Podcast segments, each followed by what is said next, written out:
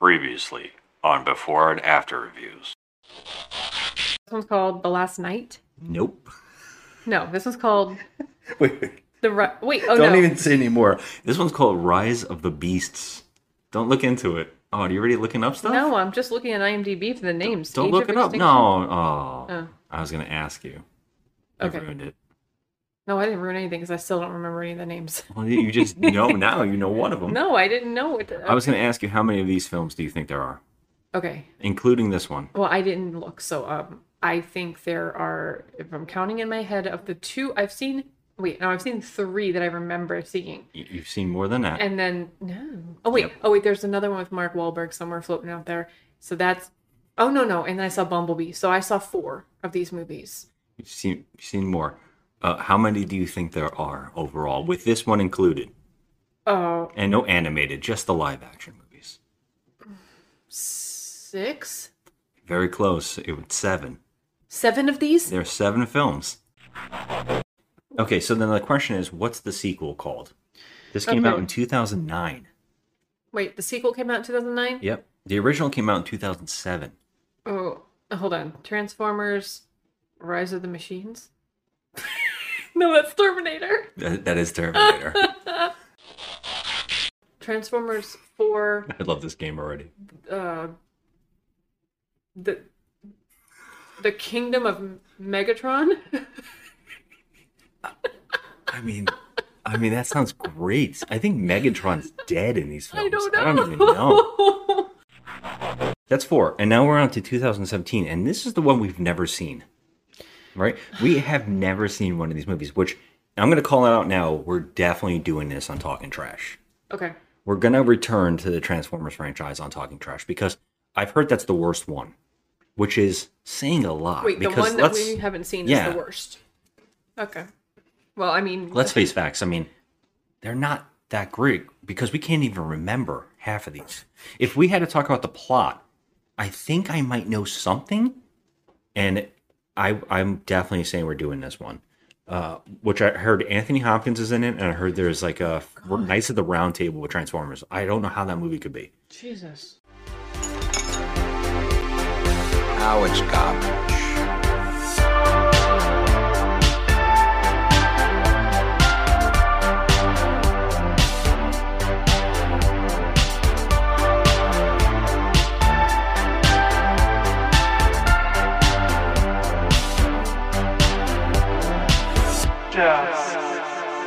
Another movie night.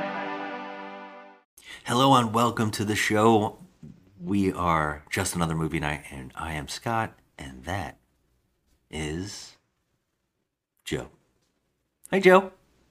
Hi, Scotty. Uh, yeah, this is uh talking trash. Talking trash. Welcome to talking trash. Talking you know, trash.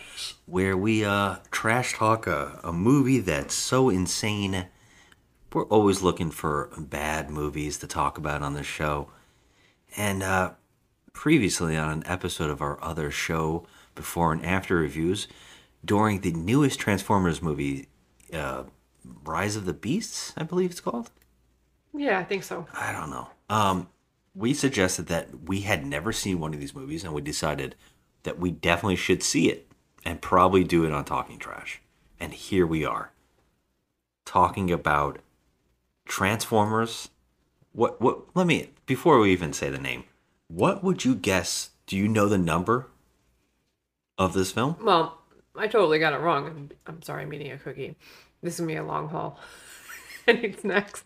It's gonna um, be a long one. Anyway, so this movie I thought was number four. It is not. It is number five. Okay. So we're talking about Transformers Five. Do you know the name of this movie? It's not Rise of. Wait, no. Fall. Oh, I know. Fall of Cybertron. You're being you're not being serious, right? You're joking. No, it is because Cybertron's like falling in the movie. It's not. You really don't know the name of the movie we just watched just wait, before hold this? on. Wait, let me think of this. Wait, no, I do. I do. Hold on. Age of Extinction. Nope. Wait, it's no, another on. one. Wait, wait. I know it. This is Oh, really night. The this- Knights of the. Te- hold on. Hold on. Wait. Knights. Wait, wait, wait. I know it. Knights of the. Wait, hold on. Oh my god. This is It's a, the night of something. The night, because I remember, because Merlin and the the knights the night the, of something strange. Fuck. What is it? You really don't know. Wait. So the last knight. that's it. You got it.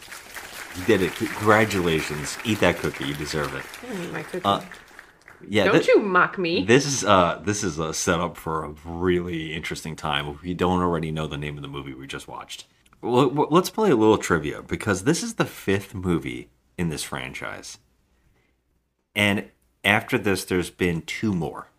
Okay. After watching this movie, yeah, Bumblebee comes after this as prequel. Oh, and okay. then Rise of the Beasts is after that, which is also still a prequel. Okay. I did one of those hmm faces. I, yes. so my question to you is, after watching this thing, how much money do you think this thing cost? Okay. Well, I didn't even know Michael Bay was actually directing this until you told Th- me. There's no way you couldn't help. I didn't. This is well, the thought most he- Michael Bay thing ever. No, I thought he was done after like the third This one. is the one where he's done. okay. After this, So, um, okay, if I had to go by a, a budget on this, yeah. What do you think the the budget for this mo- movie was? the special effects are are crazy. Yeah, I- so- I'm gonna say the budget on this movie, two hundred mil, Close. more, less, More. more, two hundred fifty mil. It, it's a 217 million. This is the most expensive Transformers film. You can tell And How much do you think it made? Just domestically. just domestically, uh, sixty million. Wow, that's an underscore right there. Oh, hun- Sixty million? You think it made? Uh, eighty nine million. It made 130, I believe, domestically. So it had a huge. Um, and here's the thing about when you talk box office gross, always know that the advertising is not on that box office. That's just to make the movie. Then box office is usually half of the production. So this movie probably cost around 320 Oh my god. right? Because productions is very expensive. That's why it's very important for them to make their money back. And usually these movies depend on um, foreign box office. And so what they what they hope for when they make these movies is that they make their money back in America and everything else is profit. That's that means that this movie has a huge loss. This movie only made 600 worldwide. So it did not do well. And this is not only is it the most expensive Transformers, it's the worst that the Transformers movies have ever done. Pro- Probably beat now by Be- uh, Rise of the Beasts. Because I think that movie bombed heavily. Really? I haven't looked into it a lot recently. Oh my god. But uh, it was, I'm pretty sure it was a disaster. that movie was far superior to this. As of editing, only 421 million. Um, I mean, yeah, burying the lead a little bit. Um, it's that's an iffy one. Yeah, that's an iffy conversation. But yeah, uh, so yeah, I mean, look, since this is talking trash, we try to talk out the plots of these movies in spoilerific fashion and just destroy the damn thing and trying to figure out if we like the movie and give a review.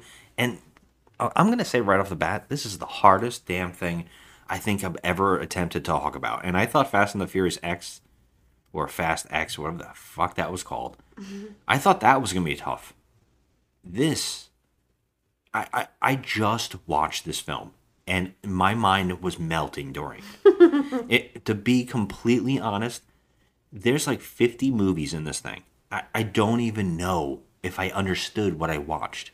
And I will say this too: what makes it even worse is that this movie acts like it doesn't understand its own continuity Yes. and to and the movie jumps in right off the bat. Now, for, first off, let let's just talk about the opening of this movie because it has the best five minute set piece in an opening. I mean, it's incredible. We get to watch virtually, uh, uh, really hilarious. It, it says, uh, I th- I don't know if it says the past, but I think it says the Dark Ages. It does. I think it says the Dark Ages. It says something else, but it says the Dark Ages, and basically we see a war in the Dark Ages with King Arthur, and it is amazing. There is fireball stunts going on. They're throwing giant fireballs at a battlefield, and it, you can tell it is not CG. And if it is, it's incredible. But it looks like they really did it. And since this is Michael Bay, you know they probably did.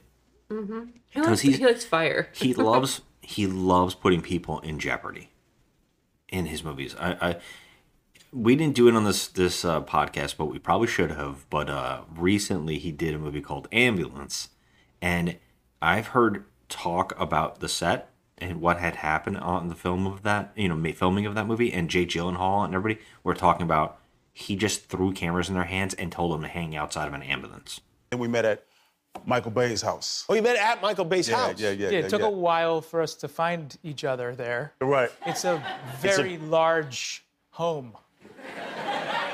Did it really take a while to No, it really did. It's, It's a a huge, it's like a huge, huge house. I believe it. It's huge, and they, and it's like filled with Transformers memorabilia. Is it really? Oh yeah, yeah. I like ran into Bumblebee before I ran into him. I swear to God. I trees. walked in there as a yellow car in his living room.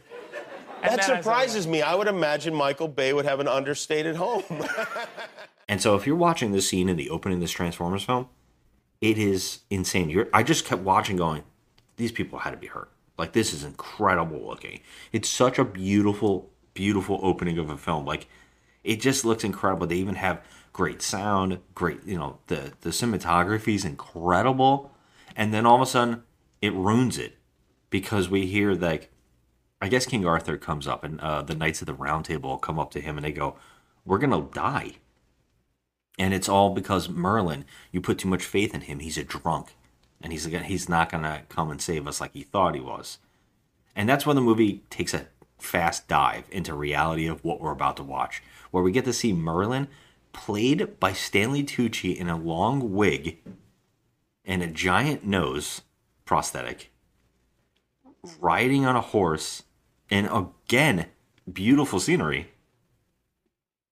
But I guess because he's an alcoholic, it's all jokes now. So he's like, you know what? Just one more drink, and he he uh, drinks from a bottle that's clearly not pr- appropriate for the time period. It looks like a screw top, mm-hmm, it does. It that didn't exist. No. Yeah.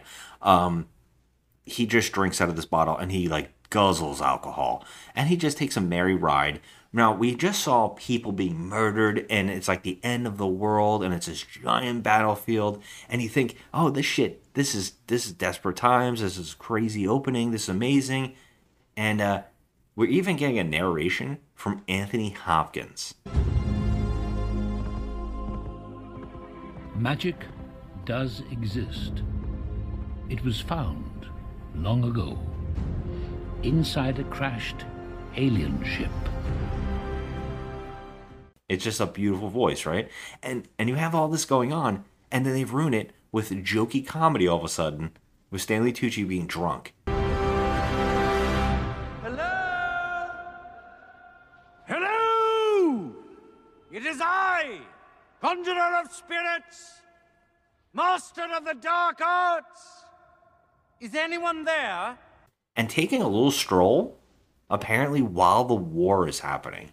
Just having a nice, beautiful scenery, walk through the land, up to a giant crashed spaceship. I think they even mentioned, he says the word alien. I was like, oh, okay, yeah, you know those words. Yeah. And uh, He says a lot of words that Yeah. probably weren't You know- invented back then. Yeah, well, I- again, this is a time period it didn't really happen, right?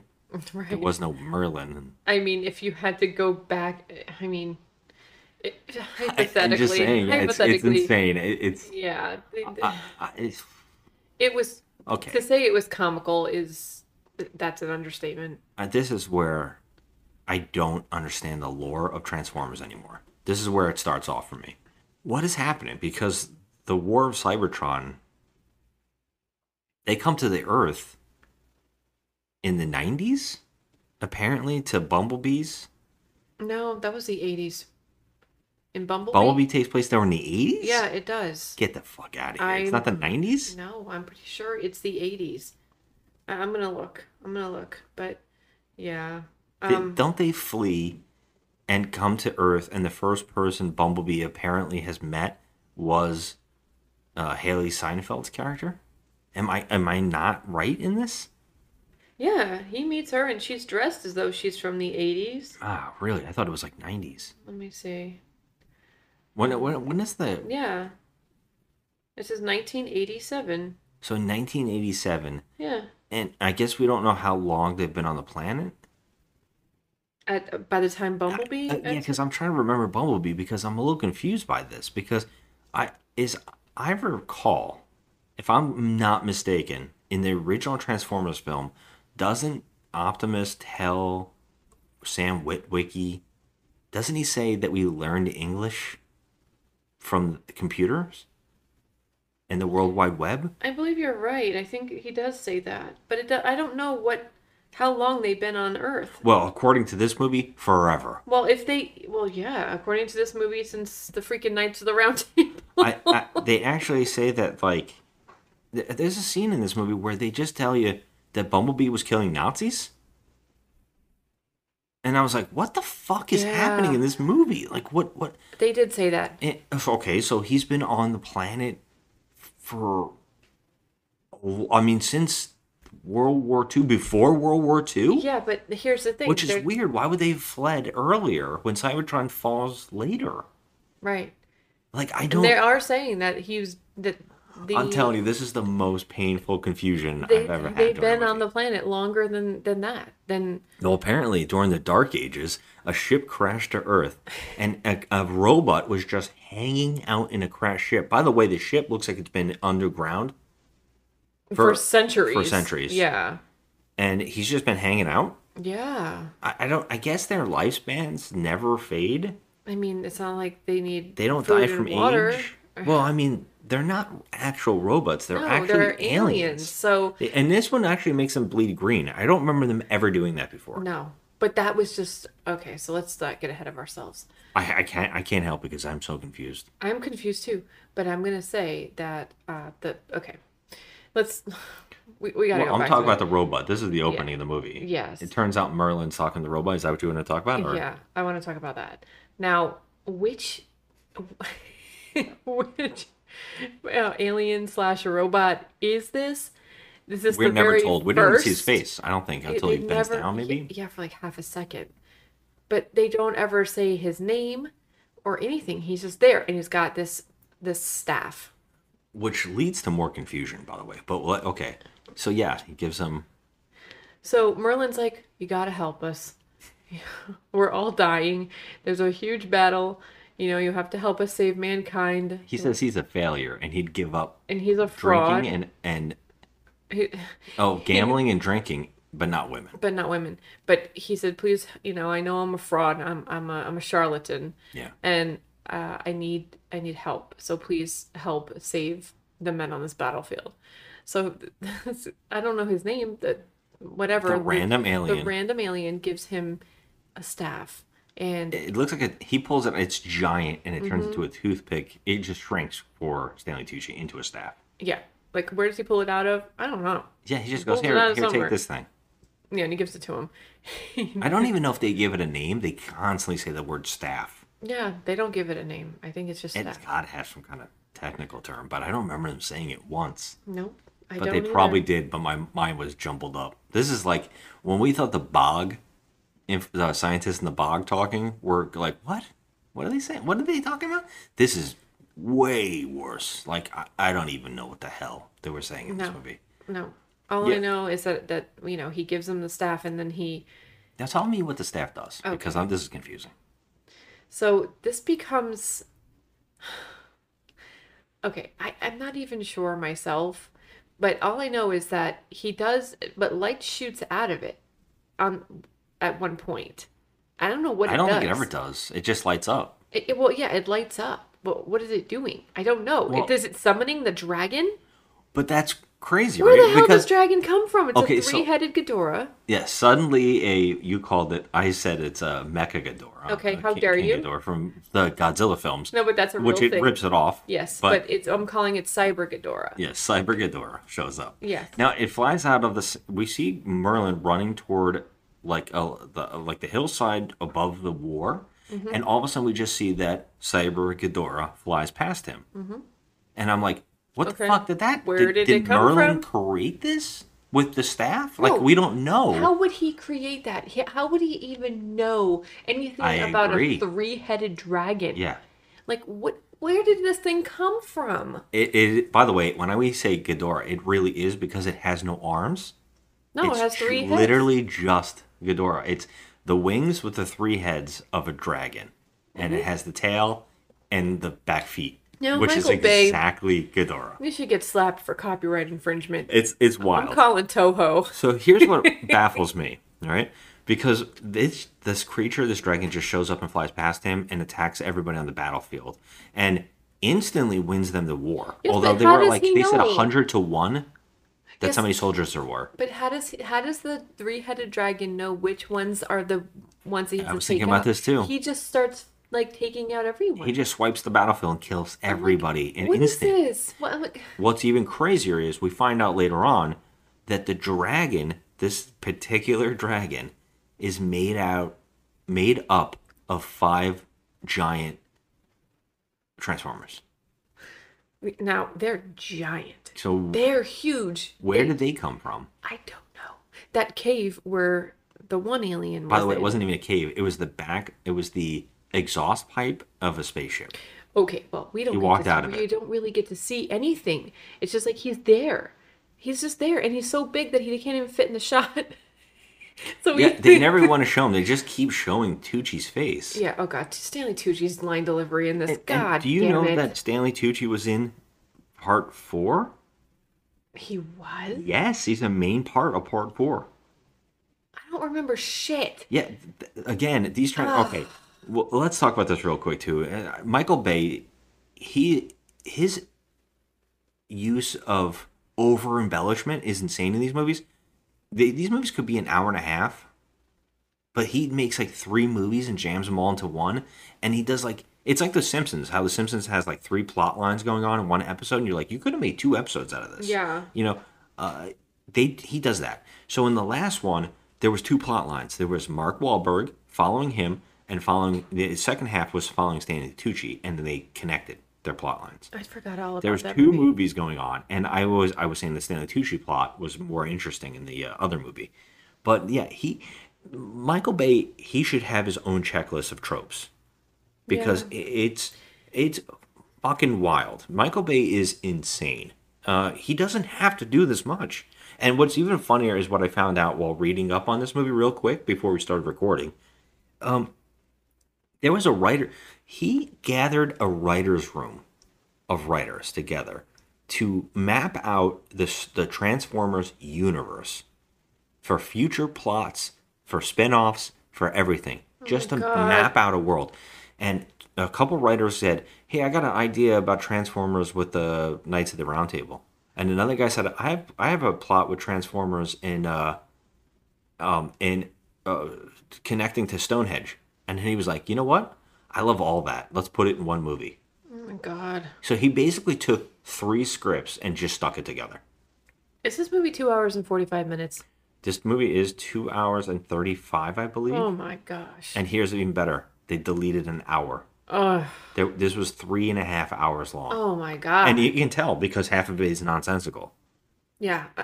Characters come and go. I got, like- characters that didn't need to be in this movie. I'm still stuck on the beginning. We're only five minutes in, and I still don't understand what is happening with Merlin.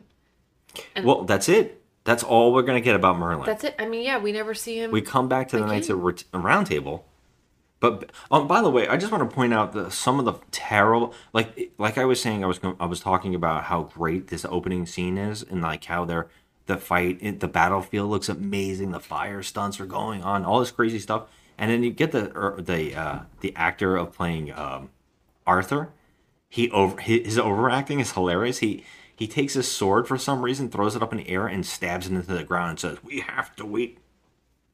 You know, he does this like really over embellished thing, and I was like, "Oh my god!" And just for a moment, I thought, "Oh, this is gonna be this is actually cool looking. Maybe this isn't gonna be so bad." Never mind. Never mind. Stanley Tucci with prosthetic nose drinking, and uh, this Merlin actor throwing his sword down at the ground Well, for no they make a reason in point front to- of a battlefield. They make a point to show that sword because it actually glows, and then also his like chest armor glows. That only happens when Merlin gets the staff, and apparently somehow Merlin getting the staff also made all of the Knights of the Round Table's armor light up. Yeah, so the staff obviously does something. Well, I don't know if that's Merlin using the staff and wishing for things Yeah, I, I don't because know. we never get anything like that ever again. there's no explanation on any of it. It's just something that happens. Yeah, It, it is. It, it's to up again. yeah, it, there's Merlin. no. It's just nonsense. It's just nonsense because I think right after this, we start getting an entire narration. We go into the future, which is apparently taking place a few years after four, which is complete bullshit because in part three, there's a battle in Chicago, right? The Battle of Chicago is a Yeah. big deal. And uh, That's the Rosie Huntington one, who's that? the blonde. The one that replaced Megan Fox? Yeah. Yes. Okay. And that's where Patrick Dempsey is like a villain. He's working with the Decepticons, Oh, and yeah, uh, yeah. Sam is th- with that new girl. Mhm. Yeah. Um. There's a battle in Chicago, and they mess up Chicago. But in four, they tell us that they fix Chicago. And then this one says, "No, Chicago's fucking. It's just destroyed." So I was like, "Wait a minute! Did you guys forget that the last movie already said that that was already fixed?" Like this movie does that a lot, Well, where it just goes, "No one will remember any of this." That's what it's so happens confusing. when you cram too much shit in Yeah. one movie. You forget what you did before. So wild, what's wild about it is now we're in Chicago again, and we're seeing that we're basically told that Transformers are just raining on Earth constantly, and that the government of America started a new organization called I'm gonna guess here. I think TFA or TS, not TSA, but TFA. Is T- it I think it's TFA. I don't know what that means, but what? yeah. What does TSA stand for? Are you there? Transportation Security Administration. Maybe this is transportation, uh, Transformers Hold on, t- it's Administration Security. Transformers TFS. No, it's not TFS. TFA. Yeah, TF. I think it's TFA.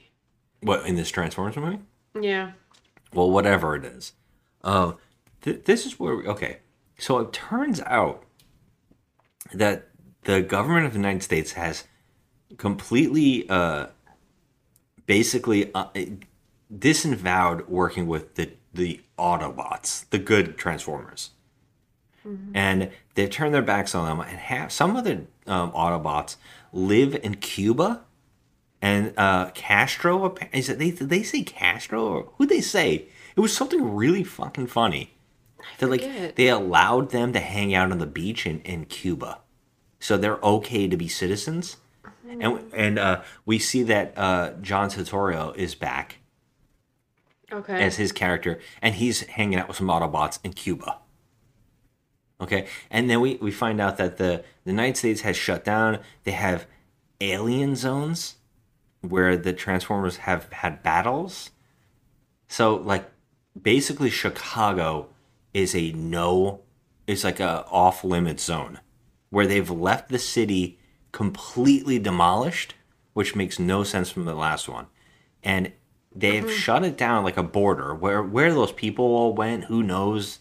It's it's crazy that parts of the world in the United States are shut off now because Transformer attacks. That would be apparently half these movies they travel all over the globe. They, the whole globe would be shut down because everything's been a Transformers event at this point in time, right? yeah. Um, yeah, but Chicago's demolished, and we go to Chicago, and but the the funniest part is we're getting the narration. We're seeing like Transformers littering the Earth, like oh, one's crashing into Tokyo, one's crashing into uh, you know uh, uh, somewhere else. They're all they're just showing all these places, and they're being locked down, and this agency is watching them, right? And we basically get little bits of all these different little characters. Like for some reason, we just see these army people. We see Mitch Pileggi from uh, X Files just shows up, has like one line of dialogue, never see him again. It's incredible because I literally I missed it. yeah, the actor who plays uh, Aaron from Twenty Four. We have Uh, to know that actor's He's name. He's not in a lot. He's not like we've always known him from Aaron because he was in so many seasons of Twenty Four. Yeah, he Uh, was. the funniest part about having this actor, this is a Michael Bay, but this is another one of those moments where Michael Bay doesn't remember anything that he puts in his movies. because in the Transformers one, he's at a base that gets destroyed by the, uh, uh, I think it's a, I think it's Scorpionox or something like that, with the Scorpion ta- uh, Transformer, the, uh, the um, Decepticon, and he destroys the base and kills Aaron. That actor. Okay, yeah. And then he comes back in every other one of them as some kind of head general. Yeah, eh, but they act like we're we don't remember that he was killed. Yeah. His name eh, is Glenn Morshower. He he now he's been back in every single one of these. He keeps showing up almost as a general. I don't know why he's okay with this and not noticing that he keeps showing up. But we've seen all these characters, and then we get a shot of a bunch of children, and the children go. One of the kids says to the bunch of them, and I'm, everything is shot like Michael Bay shots. Like everything is oversaturated in in bright light. Everything always looks hot as shit. Right? It's like Chicago in the hottest day of all time. Yeah. Everything is beautiful blues. Everything is saturated, and everything's always like either tilting on a Dutch angle or zooming in or moving fast. But this was like a tilting shot on a bunch of kids, and the kid says, "You want to go see a dead, uh, dead robot?" Like, like they're in the standby, me, like they're in Stand by Me. Yeah. It is so cringeworthy. I, I was like, "Holy shit, we're in for a terrible thing." Yeah. The dialogue from the beginning was ridiculous. Yeah. So these kids, they go into a alien, like a terror, like basically there's friggin' army all over this area, and somehow they get in to an alien location so- spot It's in Chicago. Yeah, it's like you'll be shot on site type Area 51 Yeah. biz, but they just walk right They in. walk in. Not only do they walk into the zone, they walk into the stadium, the baseball stadium in Chicago. And he goes, I'm gonna. And there's basically like rubble of alien spaceships. Mhm. And this is like in uh in uh Avengers where they're like cleaning it up and they can't let anybody have that tech because God knows what it could do to you. Right. Uh, this they don't give a shit. No, and obviously the kids can just get in. He says, "I'm gonna get me a piece of the um of of that of that robot." He said he wants to take a souvenir. a souvenir and uh, they go they decide to keep moving on and in the sh- middle of an abandoned street there's a down spaceship with a glass dome on top and they go and crawl up on it and they see a transformers inside Mm-hmm. and the transformer moves Yeah, but he's all fucked up. yeah, and they scream and then just then i guess they get alerted this new organization uh, ran it's being run by the actor who we noticed was from picard for the Yeah, first two seasons Rios. of picard yeah and Yeah. yeah. Uh, he he shows up and he's basically like they dress them all in dark clothes so you know they're like assholes Santiago Cabrera. they Yeah. just so you know they're bad guys they're just like dressed all like geared up none of them like have army colors they're all dark and um Because they're a new organization. Oh yeah, they're oh yeah, black ops.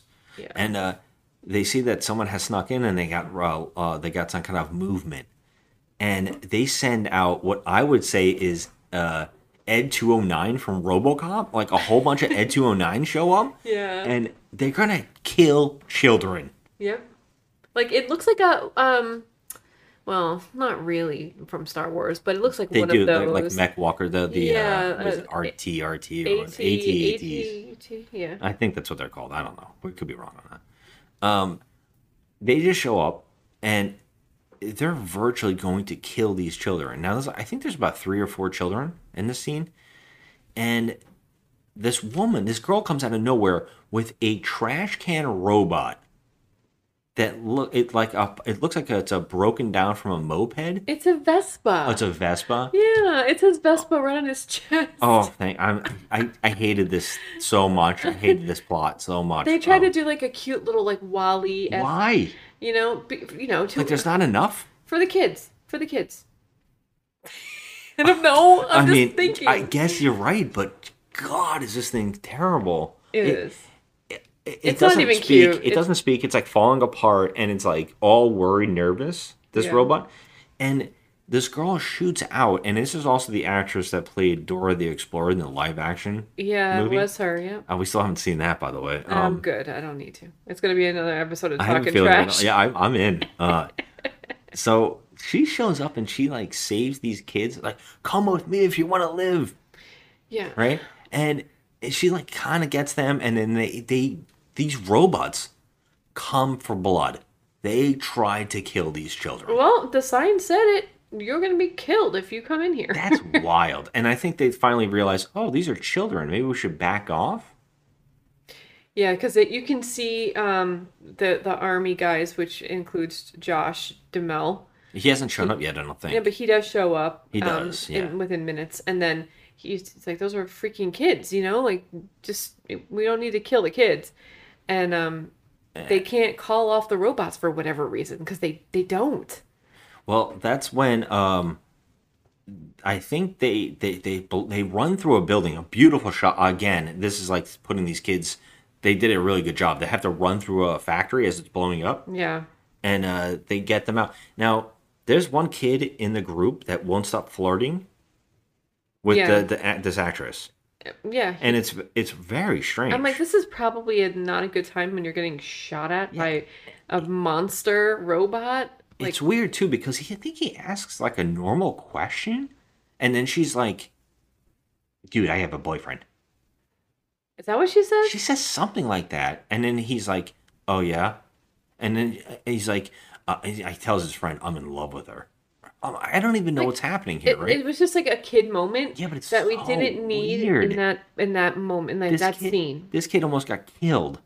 This robots are ki- shooting at them, blowing up buildings, and he's like, "Ugh, Yeah, this is Oh. a moment to think about this girl's yeah, butt." like he's totally all about her. But even like the the one kid, at least he had you know common sense because he he's like, oh my god, I, I think I'm gonna have a heart attack. He was like freaking out. Yeah, And at least that would be real, considering what they were just going through. And this other kid's being a little dweeb, and he's flirting with the girl. I'm like, okay, this is so stupid. A- about especially when you find out that she hangs out with a robot that's a giant Autobot that is called Canopy. Now, can you can you imagine what Canopy does? Canopy acts as a canopy That's what he is. and shields her from danger. Who at Hasbro, what what were they thinking with these names of these characters? GI Joe and and Transformers. They doubled down on. You know what? This transformer is just named after what they do. I just feel like they just made that one up. Like that was like a This one had to be made. Did I- they make that up for I the can't imagine I the kids remember. clamoring to get Canopy. canopy. I So, mean, uh, Canopy is a giant. Has a giant rock that looks like rubble on on his back, and he protects the kids. And the one kid that was flirting with the girl says, "Who's this?" And she's like, "That's my boyfriend." and then he goes, "How long has that been going on?" oh my god. I know. I was like, "What the fuck?" Yeah, I mean, no, this is not. This is not from Transformers No, lore. He no, just made up. No, this- they, and, and you can tell because they're all really corny. Like, as a kid, these toys were pretty friggin' neat. Like, they were just so cool, and they know that the the uh, everything was based off some toy guy made some toys, and then they made a merchant. They made shows around those toys that those people created to sell the merchandise. Right. And uh, of course, they there were cheesy names and everything like that, but at least they were like getting to what they are. Mhm. Oh, you know, this guy's you know this and he's that, and oh, he's oh he's a you know he's a car and he uh, you know oh jazz and and just like stuff like that and Canopy. So uh, Canopy saves them, um, but he's for some reason the army has never noticed Canopy and this girl and her little Vespa robot. they have never noticed these people, and they also have never noticed the spaceship with a alien still alive in it. oh, that's true. How long's he How been long laying has there? he been sitting there? I, I don't understand this at all. And Canopy is moving, and it's clear that there's a hunk of junk moving in the aerial shot from the satellite. Mm-hmm. But for some reason, it took the army forever to figure out that that's there. And even more odd is I think in Decepticons hanging out here.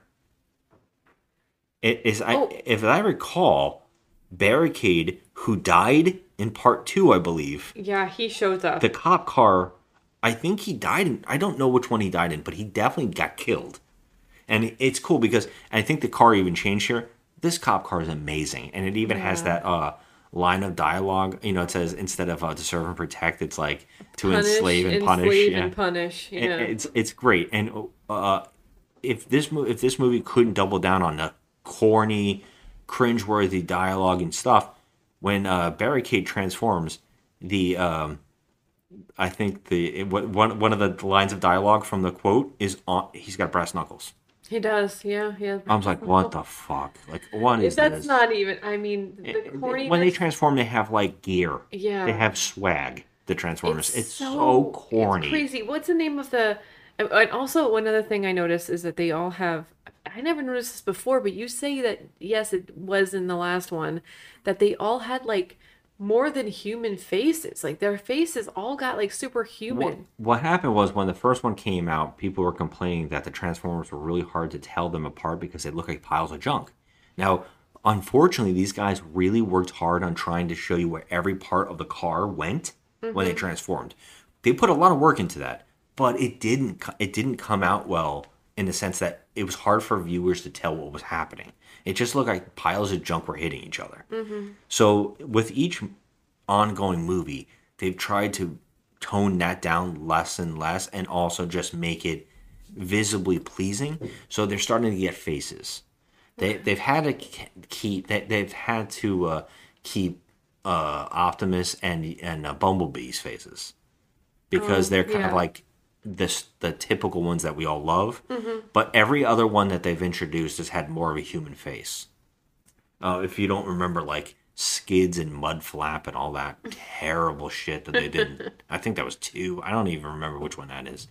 Um, yeah, uh, those characters all disappear, by the way, too. Um, yeah, so Canopy is moving. They see it, and then that's when they send in, and and also uh, for some reason, uh, barricade the uh, the Decepticons watching them, and also the army doesn't see him either.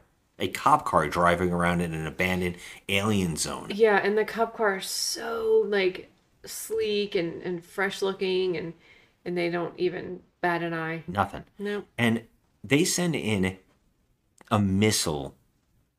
They, they they scramble fighter jets and they say, I think they say the word bogey, which that's like a movie cliche. I believe. I think bogeys are like uh, unidentified um, fighters, but they know what these are. These aliens on the planet. Like Right. so, they scramble them to, to shoot Canopy, and he's block. He's saving the kids and Canopy gets shot and it, like mortally wounded. He's dying. And we get a whole scene with a girl crying that he's her only family, her him and the Vespa. And The best. that's when Mark Wahlberg shows up What? No. in a Jeep. Again, the army never saw this at all. A Jeep coming in here. No. Like you would think that they have like some kind of crazy like no fly airspace anywhere near No the- drive. within Yeah. like a like How do you get in hundreds of miles radius. You know, no fly, no drive, like, you know, just a complete and utter quarantine of this area. Exactly. No, it's easy for freaking four kids to get in there. Yep. And a girl's been living in there a with a Vespa robot there. and a giant landmass canopy robot. Yeah. And um, Mark Wahlberg comes in. He gets to do a whole scene where he's acting cool while he's shooting a gun at some of the robots. I think they they they do some stuff where they trip the robots and they fall down. Those robots that were coming in from the army. Uh, but Canopy dies and she's crying, and he's like, "Kids, get in my jeep. I gotta get you out of here." And then when the kids are all goofing around while this girl's crying, so any emotional aspect of this scene that we're supposed to have is completely destroyed as the kids are joking around about hot wiring his jeep. It's just so stupid. It's just like Yeah. anything that's happening, and uh, Canopy's like, uh, "Thank you for being my friend" or whatever, and he And he dies. dies. Blah. A- and uh, Mark Wahlberg's able to get her out of town, and she's like, "They, it was my family," and all that kind of crap. And uh, he, I don't know. I think uh, Bumblebee comes in and helps him here, and uh, like, I don't really understand this scene. I think that he might fight uh, that uh, barricade robot, but I don't really understand any of that. Like, because the kids all of a sudden are out of the movie.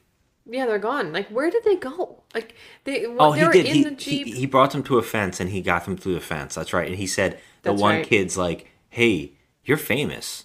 I thought you Mm-hmm. were just a legend. We could get a lot of reward money for turning you in." And then he just said, "How about how would you like a punch in the face?" Come on. Come on, no time, let's go. What? Hey, hey, wait, you're that guy! No, I'm not that guy. The one who says Transformers, so you were just a legend. Some legend. You were too late. Go, Hey, you go. know there's a reward for turning you in. Really? Yeah. Cool. You want to get punched in the face like really hard? That was That's funny. Mark funny. Wahlberg delivered that perfectly. Yeah. Like he just that that Mark Wahlberg, I don't give a shit Like face. you little fucker, I just saved your life. Yeah, I, I guess we should talk about this. Uh, let's get Yeah, I, let's get the um, elephant in the, out of the room or whatever the hell the saying is. But uh, Mark Wahlberg is not the best actor to us. Um, We should just get it out of the no, he's he's not our favorite. No. Um, Mark Wahlberg, to me, is on that list of actors who are very, very lucky. Well, yeah, you know, he started out first of all, you know, being a punk in Boston, where he's from. Yeah. Then he decided he wanted to be a rap artist, and well, then he was a model. he then he became a model because he got famous. Okay. And um, His yeah. brother was famous. his brother is Donnie, who's famous, and yeah, so he is very lucky. He's very lucky, but I, what I was really referring to is his acting chops. Uh, well, he, I don't know why some directors keep hiring him, especially the ones that already have worked with him, like Scorsese. But yeah. We'll yeah. say this right off the bat. We love a lot of his movies. we do. Uh, Boogie Nights is incredible. Uh, we uh, we kind of enjoy the corniness of Fear. Uh, Basketball Oh. Diaries is good. I love Fear. It's so it's cheesy. Yeah, and I enjoy him being himself, but that's who he is. In Departed, he's playing himself. Yeah. He's that joke uh, that they did on SNL with uh, uh, "Say hello to your mother for me." It, it's him. It's him. I mean, that is dead on him. Yeah. He didn't like the joke either on SNL. It was like famous. Like he did not like I'm it sure he didn't because he, it was, he too serious for him. But yeah, and uh, He was funny in Ted. We like Ted. Oh, absolutely. He's definitely got he can bring he can do stuff that's he could read the stuff and do the characters that are funny or whatever or assholey or or being a badass or whatever. He could do it. I just don't think he has the acting chops to really like carry like great scenes. Like I just think that he's fine. So I will say that in 4 we were thinking that he was one of the worst parts Yeah. in, in part four. Like I just could not get into his character. I couldn't get into his uh all the characters with him. He's got like a underage daughter, and she was dating a guy that was way older than her. It was very weird, and I think they had T.J. Miller in there, and he was his best friend or something. He was like a stoner. Yeah. Very odd. And uh here he's not that bad. I think really because there's it's not about the acting, it's about the stunts and his physicality For are sure. like definitely bringing him there. So when he's saying these funny lines, just like looking at the camera and be like, "You want to punch in the face?" It's perfect because that's like Mark Wahlberg being exactly what he should be in a movie. Mhm. So he kind of works. Although again, this is far from Shakespeare, right? So I mean, What? Yeah, I mean, complete Othello.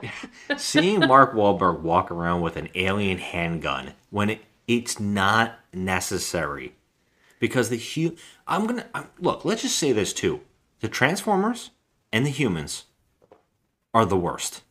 They can't do anything. The Transformers never seem to be able to kill anything when they need to, and then suddenly they're OP later on. And the humans always seem to be their own. They're important for some strange, like forced in plot point, but they run around and they they never get killed, and you're like, they're not doing anything but getting in the way. hmm That's true. It, it's and then they're like, oh no, never mind. Now it's important, so it's going to be a part. It, it that's how these movies are, and it is so odd because watching him shoot at robots with a handgun is like, dude, you're not doing anything. It's like throwing stones at them. The Like what? sheer size and magnitude of these these things, and he's shooting a handgun at them. a robot I'm like, handgun that he okay, has. You just look like a damn fool. And again, it's one of those movies that his friends are all robots that can drive and turn into cars, but he's driving a I was non-robot. gonna say, why, Why is he, he not be in driving a jeep? When he's got Bumblebee hanging out with him. Yeah, but he also has uh, what's his name? Butch? No. There's a whole bunch guy, of the I tank. don't John Goodman. John Goodman. What is he? What's his name in this? Who knows? Just just call him Sarge because it's just a big joke. Everything's a joke. He's got like a cigar. Oh, it's ridiculous. like- he was in the last one too. It's so funny. So yeah, I mean, uh, Mark Wahlberg comes in, he saves the kids. The, the girl says, "I'm not leaving. This is my home." Hound. Yeah. Um, and Mark Wahlberg goes. Now remember, the army is watching them on satellite, but then they're not anymore right. because Mark Wahlberg's able to go back into the the no the off limit zone and go investigate that robot that's alive in that ship. Yes. So wait, three seconds ago you were running for your life Yes. out of this like you know military zone, and then you go back there, And he goes back. and nobody's waiting for him, or like. There's no, there's still nobody there. There's no military presence. Like, Yeah. he just goes in. They destroyed their robots. They destroyed property of the United States. This is like they would never stop hunting him right. at this moment, and especially when they've been looking for him forever. They killed a giant transformer a minute ago named Canopy, right? yeah. Um So he goes back to that crashed ship that the kids found, which I can't. I don't even know how he knows it's there because obviously nobody seems to know except the kids and Mark Wahlberg. right. Um, his name is uh, something with a C, right? Cade. Cade. Um, yeah, he goes up to the ship and uh, the glass is uh, I think back after it broke.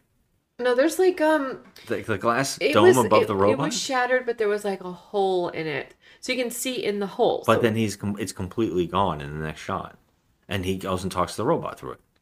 oh, he yeah, goes you're in the hole. right. Yeah, it's- it's- is it's so gone. bad, yeah. Okay, film flow. Oh, it's bad. That's the first of many. Oh, I, I think there was other ones too, but uh, uh, well, we had the glass bottle that he was drinking alcohol from. Was, Oh, uh, that's right. Totally of the It was like wrong period of time. Um, yeah, it had like a screw top. Um, yeah, he- he- but he talks to the robot. The robot is dying. Uh, I guess it stayed alive long enough to meet somebody. I don't really understand, but I couldn't understand half of its dialogue. And it, it looks like a samurai kind of robot or something. It looks like it has armor on, and it hands him. It tries to hand him a talisman, which, by the way, the robot holding it looks like a giant. I would say, imagine holding out a pizza. And then when Mark Wahlberg gets it or holds it, it's tiny. It's like a little like it's, It looks like a frisbee. It looks like a necklace. Yeah, it doesn't even look. It's smaller than a frisbee, so I'm I'm not doing it justice. Uh, they also go through a bagel issues. bite, a bagel bite. It All of a look like a bagel bite. uh, the robot uh, just dies. Right? He's trying to help the robot, and later, so right after this, we're told from another group of people that that robot is older than the Autobots, the older than Optimus Prime and all of the characters they've already met. So he's just been laying there for like 50 years in Chicago. No, how come no one's ever noticed this? I mean, that's not freaking possible because he's bleeding green. He just crashed this week. I, I didn't understand that at But all. how did they not know? Uh, how did they, first of all, not know that uh, the crash happened? Because they're supposed to be monitoring this zone. Yes. But yeah, he's been dying because he's been bleeding out. He's So just been laying there long? waiting. That's a thing in these movies too, because a couple other robots just wake up when someone does something near them, and they've been laying there forever. Yeah, I don't understand Uh, this. It, it doesn't make any sense. I mean, but I know that the- the Autobots are in hiding because of the situation, yeah, you know, but I- otherwise, I mean, this thing is dying. He's been dying for what, a century? apparently. uh, well, Cade or Mark Wahlberg, he uh, he feels bad that the uh, the the robot died, but he didn't want to take the talisman. He's like, "You don't owe me anything," and uh, he exactly at that time, the new agency shows up, and they put guns on him. Now he just hung out long enough. He's a wanted criminal. He hung out long enough and put himself in jeopardy to get completely surrounded by the the, uh, the organization that's in charge of this, and they completely surround him with guns.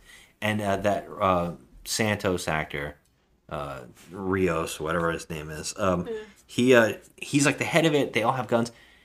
He he's like uh, let it go. And as we see that all this is happening, the talisman kind of comes alive, becomes like a spider creature, and crawls over into uh, Mark Wahlberg's truck, I believe. yes. Uh, well, right at this time, the the agency's like they're gonna kill Mark Wahlberg. Hmm Wait, can I just interrupt you one second? I just want to clarify something. TRF is the name of the organization, and it's co- Transformers Reaction Force. Oh God! I wish you wouldn't have told me dumber. that. It's dumber than you thought it was. Transformers. Reaction. Why would they call it Transformers? They're not even known as that I know. because they never say Transformers in these movies, do they? No.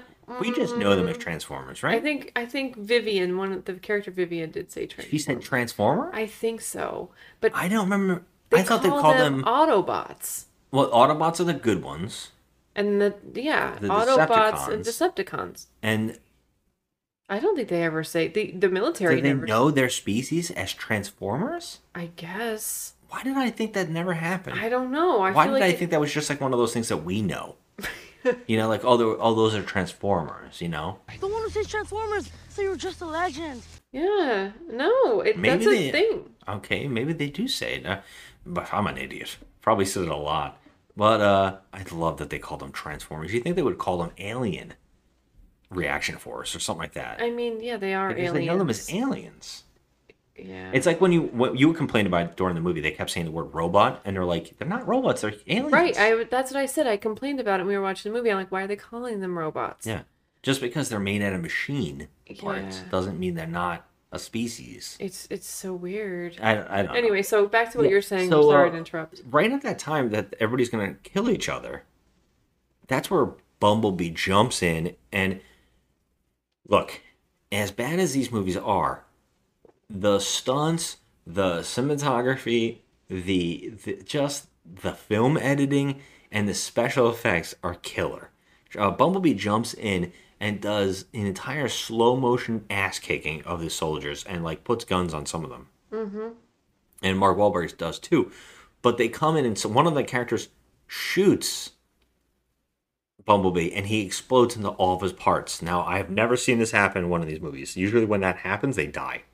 We've seen a lot of robots being torn apart and die. I was going to ask you how this is I a do thing not now. know. Because they they shot him like he was in the middle of transforming from the car to Bumblebee, like, and then right in midair they shoot him and he just blasts into all these different parts, but then he comes back together. Yeah, and Mark Wahlberg's like, "You made a mistake," and he comes back together, and all of his parts are beating the their asses It's so as crazy. he comes back together. It Yeah, looks like, great. Yeah, each individual part though, like his one arm Yeah, grabs his the foot kicks someone in the face. His arm kicks. His hand kicks someone. in His face hits somebody.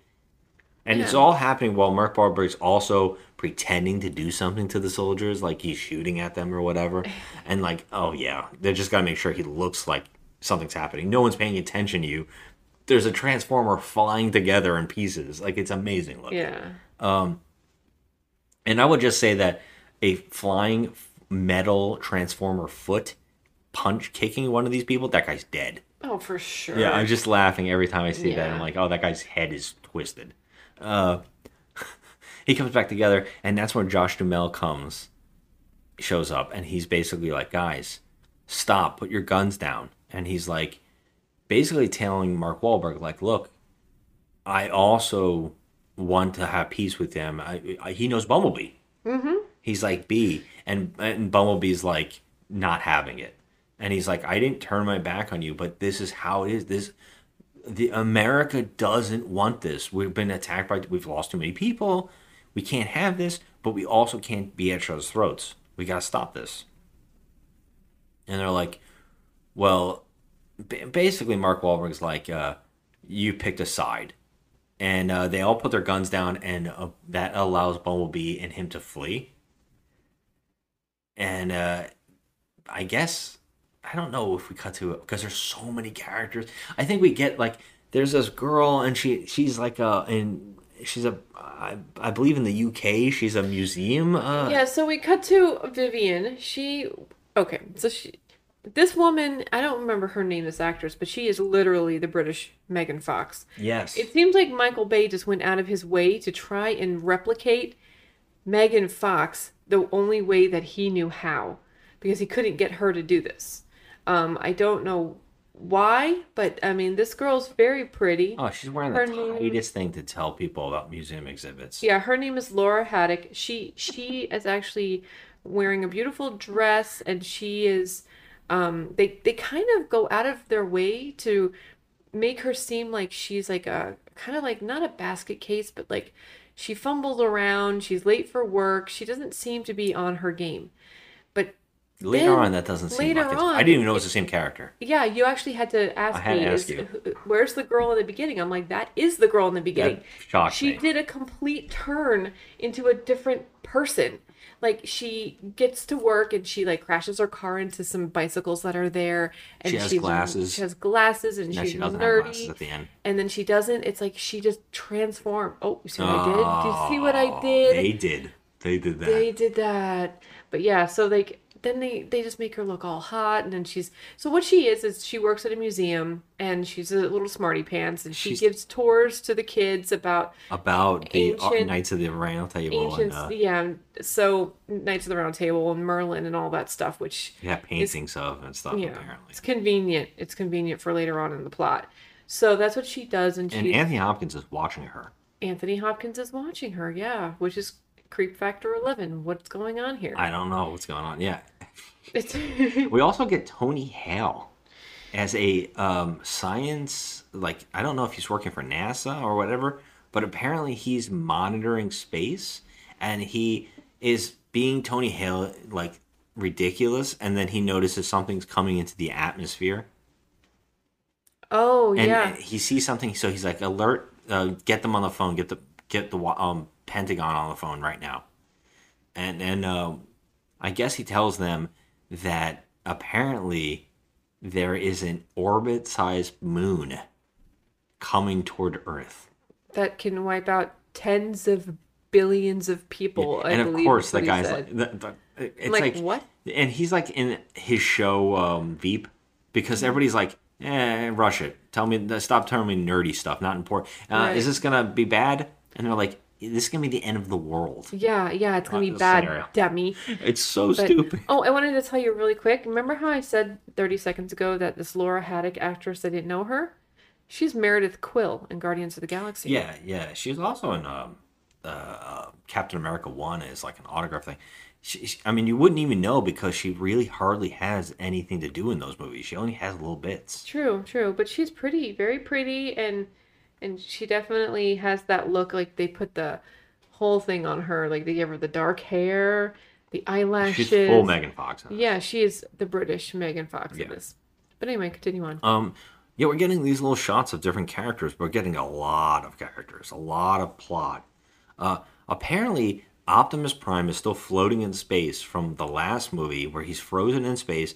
He gets picked up by the remnants of Cybertron, and we are introduced to a female transformer that doesn't look like a transformer. She basically looks just like a robot alien type thing. She looks pretty, but I feel like I've seen that figure somewhere before. Her name is no, no, No? I don't know this character. Quintessa, Quintessa. and she picks up Optimus Prime and basically tortures him.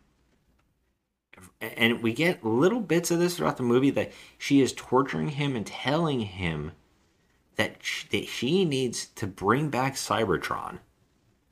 They he has to go to Earth, which is actually Unicron.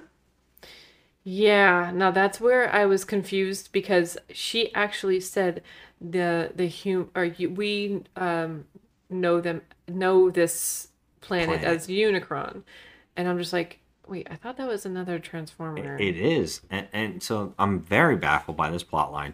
She says you have to go to Earth and drain Unicron of its power, killing the Earth. But that's the only thing we can funnel the power into Cybertron and bring Cybertron back. And she basically keeps torturing him into this, and you know that she's getting him to believe it. Basically, like uh, brainwashing him, I guess, right? That's what I'm getting. And and it's funny because you, there was a halfway through the movie where we went, oh yeah, what about whatever happened to Optimus? I I, think you asked me like, and I said, I think there's a whole nother 45 minutes still. And so yeah, and I was like, half. no, you're kidding. There cannot be 45 Yeah. minutes left. Well, let's just talk about this Unicron thing. Here's what bothers me, okay? Because we just saw the new movie, the Beast Wars or whatever the hell it Mhm. was. This new movie.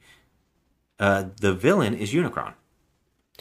Unicron sends uh, Scourge, I believe, to Earth in the. This is the past. This takes place in He sends him through a portal to uh, gather planets. He's virtually like a Herald of Galactus from Marvel Comics, like the Silver Surfer.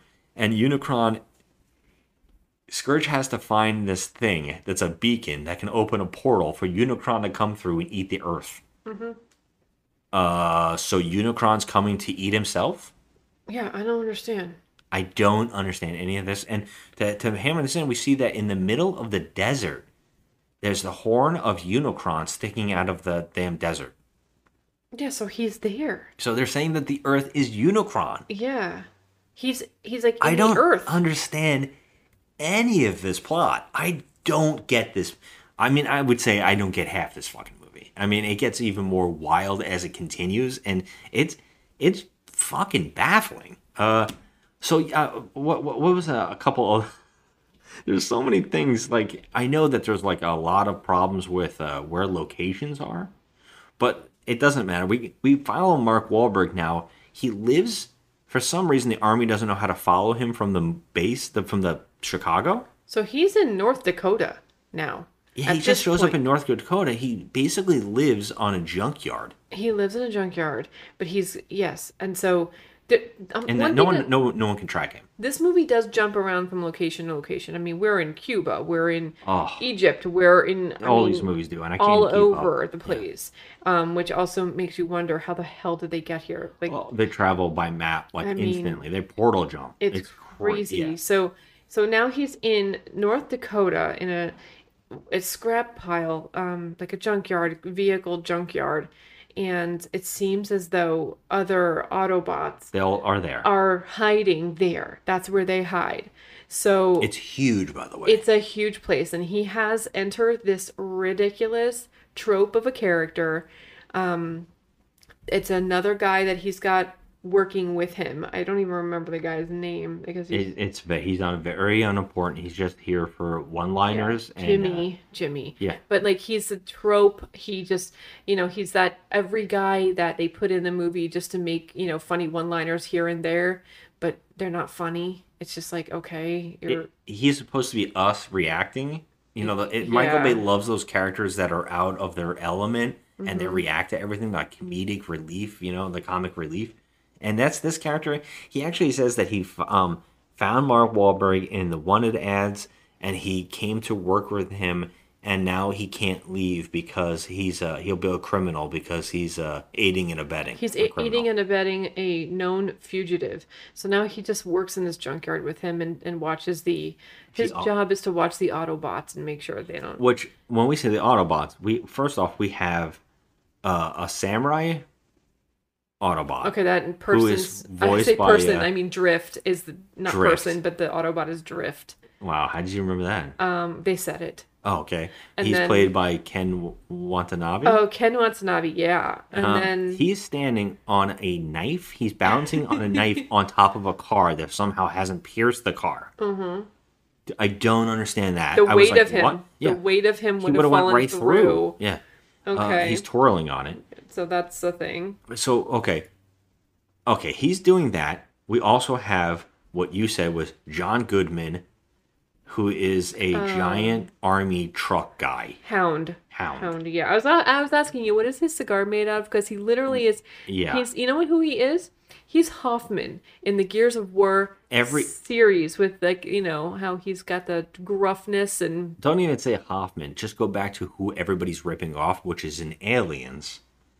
Everybody's ripping off. Um, what's his face in Aliens? Um, uh, the, the the cap, the guy. You know, he says, uh, uh, "Rise and shine." You know, uh, asses and elbows. Yeah, you know, Apone. Apone. Okay. Thank you. Everybody's ripping him off. Everybody, everybody has ripped that character off. Um, yeah, this character, he's just a giant stereotype for an army guy who's obsessed with guns.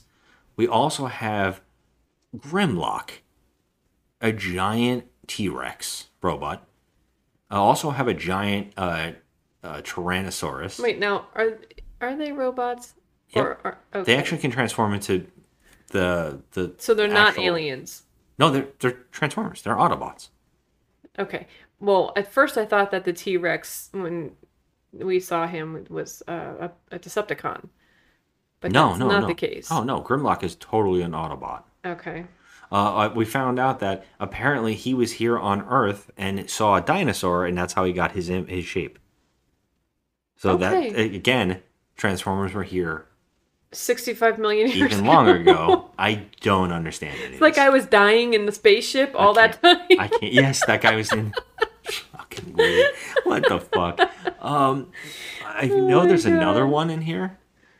um, I wait, think there's yeah. like two more Transformers in this jungle yard. Uh, but we also get. Well, Megatron shows up. Well, that's later. Wait, Way later. Okay. Um, well, yeah. Shout out to my boy though, Frank Welker. Yeah, replacing Hugo Weaving as the Mhm. voice of Megatron. Um, and then we got Cogman. Cogman. Oh, we haven't got to that yet, Joe. Um, I'm just, I just, I'm just naming them off. We do Oh, get a um, Bumblebee's also part of the junkyard. I think there's two more guys. Uh, they they don't even matter. Um, and then we get a, a reunion of uh, the Big Lebowski characters because we also have Steve Buscemi uh, shows up as a traitor Autobot who shows up and everybody doesn't like him. I think his name is even Day Trader. It's Day Trader. Yeah, Yeah. so bad. He shows up to basically just add exposition for the movie because he comes to give um, Bumblebee a voice box because they're trying to fix B his Yes. voice. And so he shows up and everybody doesn't like him. All the Transformers don't like him. Oh, and by the way, I forgot that little annoying Transformer from all the movies is back. Wheelies? No. He's a tiny little his name? transformer. He's so annoying. And he's like talks like, mm. "Yeah, you mu- I hate everybody." Oh, Is he won't shut up. And they also have, for some reason, a bunch of smaller dinosaur transformers. Yeah. Oh, Squeeps. Squeaks. It doesn't matter. He's not in the movie after this. Disappears from the film completely. Um, So they try to fix Bumblebee, but we but they, okay. no, well, they get. He was supposed to come there to get the part, but he sees the talisman and goes, "Hey, whoa, whoa, whoa, where'd you get that?"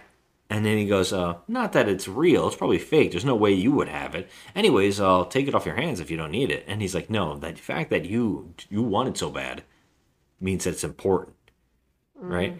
And uh, he's like, "Whatever." He's like, "Anyways, all I'm going to tell you is that show that talisman showing up is a one of the first signs of the apocalypse." and they're like, "Oh, whatever, day trader. Everybody hates you. Get out of here." And he leaves.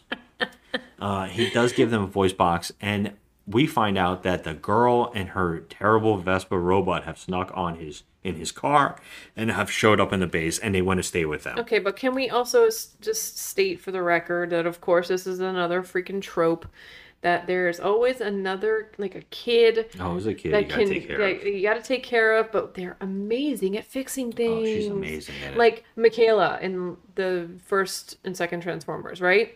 She was an expert mechanic with her fine ass hanging out the freaking from under the hood and all that. She was an expert mechanic. Okay, great. We got another expert, yeah, expert uh, yeah. mechanic here. So this girl, she's 14 years old, and she's the one that played Dora. And um, so yeah, she. They have a whole scene of trying to like, oh, I want to stay, and uh, well, you can't stay, and then they share their trauma. They both have. The Mark Wahlberg can't contact his daughter from the last one because once he does, he'll be arrested. Yeah, because they'll know his location, and he's wanted by the FBI. And he hasn't been able to see her. She's in college. Yep. That's how they wrote her out of this series.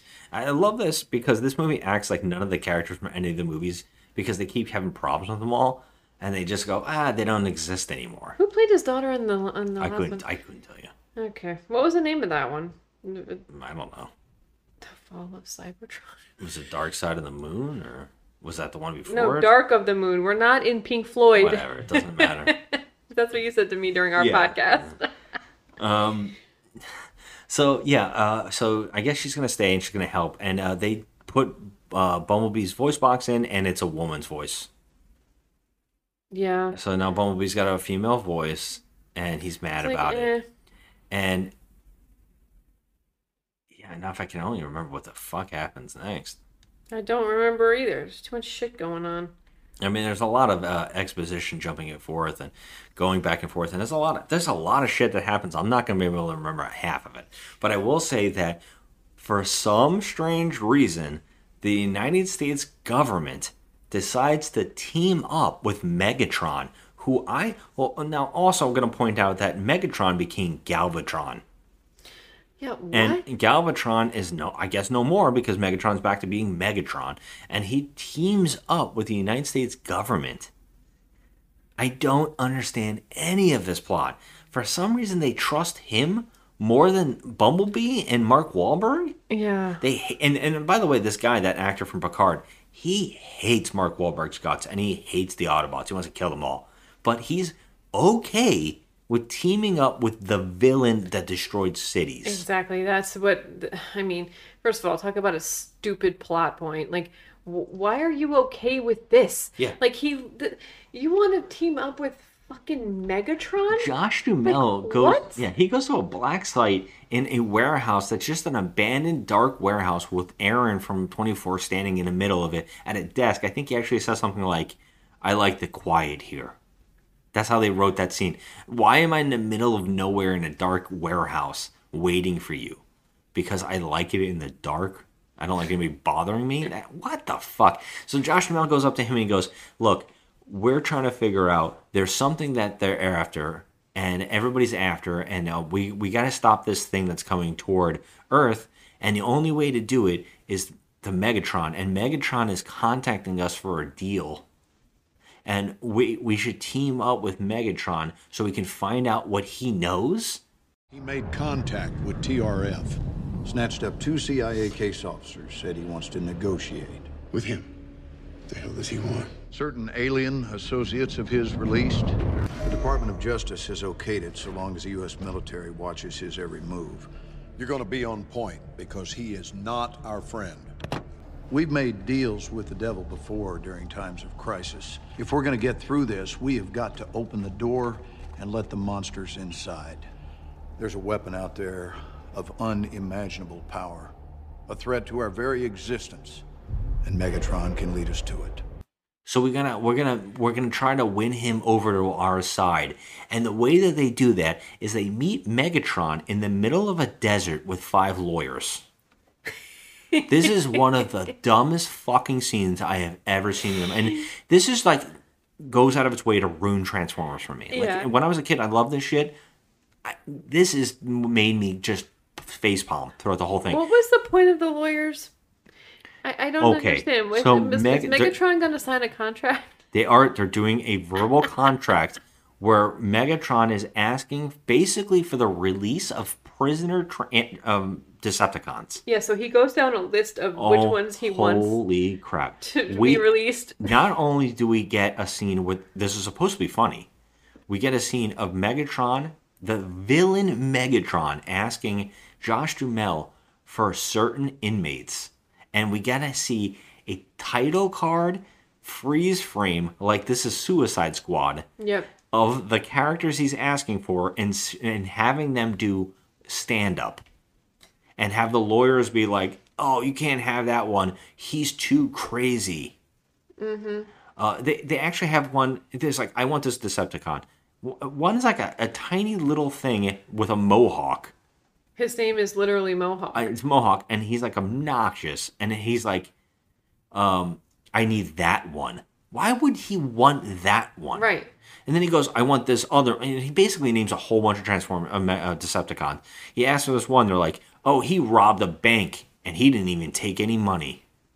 Yeah. what the uh, fuck is this? And then all, one of them's like jokes and looks at the camera. He's got gold chains. He's got gold chains, yeah. The Decepticon with gold chains being Mhm. taken in like an inmate with his with handcuffs on, with just little human cops. I'm Yeah. like, what the fuck is this? like, what it- is it this? was so Who is beyond this for? ridiculous. Yeah. It was beyond ridiculous. It was like they just wanted to show us those Transformers, and that was their way to do it. Like we're not going to put them in the movie for uh, indefinitely.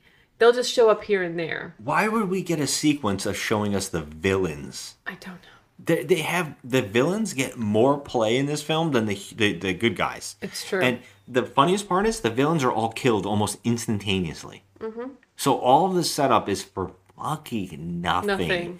Uh, This is Michael Bay wasting time. That's what he's doing. but why? It's all every time you see a CG, it's money being thrown away. Exactly. So when it's bad CG, like useless CG scenes, you're like, why did Why? they do this? Yeah, why? So yeah, what we get is um, them all the lawyers accepting the release of certain Decepticons to give Megatron his his army.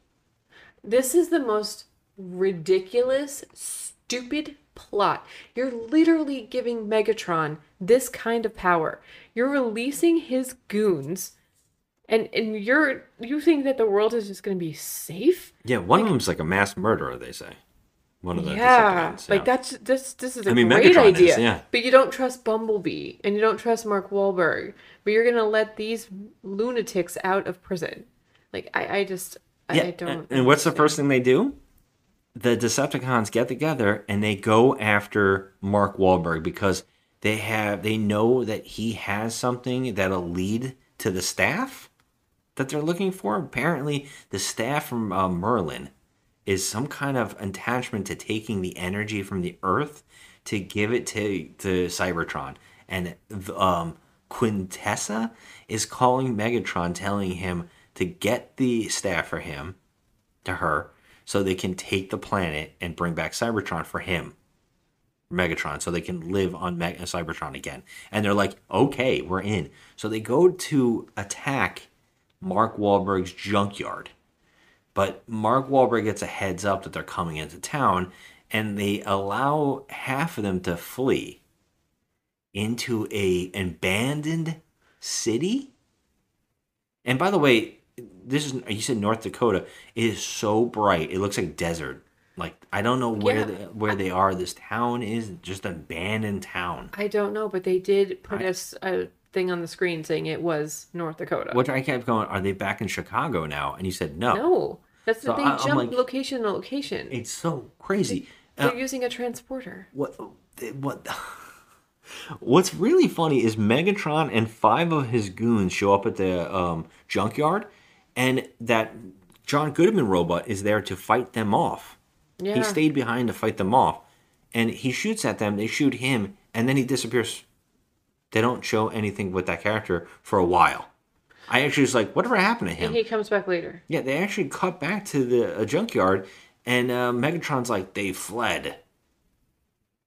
Yeah. And I'm like, what happened to the guys that's still behind to fight you guys? Like, did, did someone get killed or whatever? Should Yeah. I worry about? Who cares? But didn't Uh, they didn't they get a call? And it was um or they actually yeah, they got a call and they said we need you to meet us here and it was the butler, Anthony Hopkins.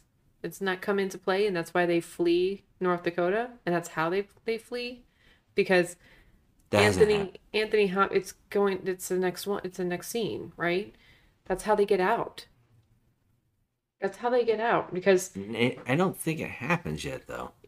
it, well, they're running. They're No, because there's a whole battle scene in that abandoned city. hmm.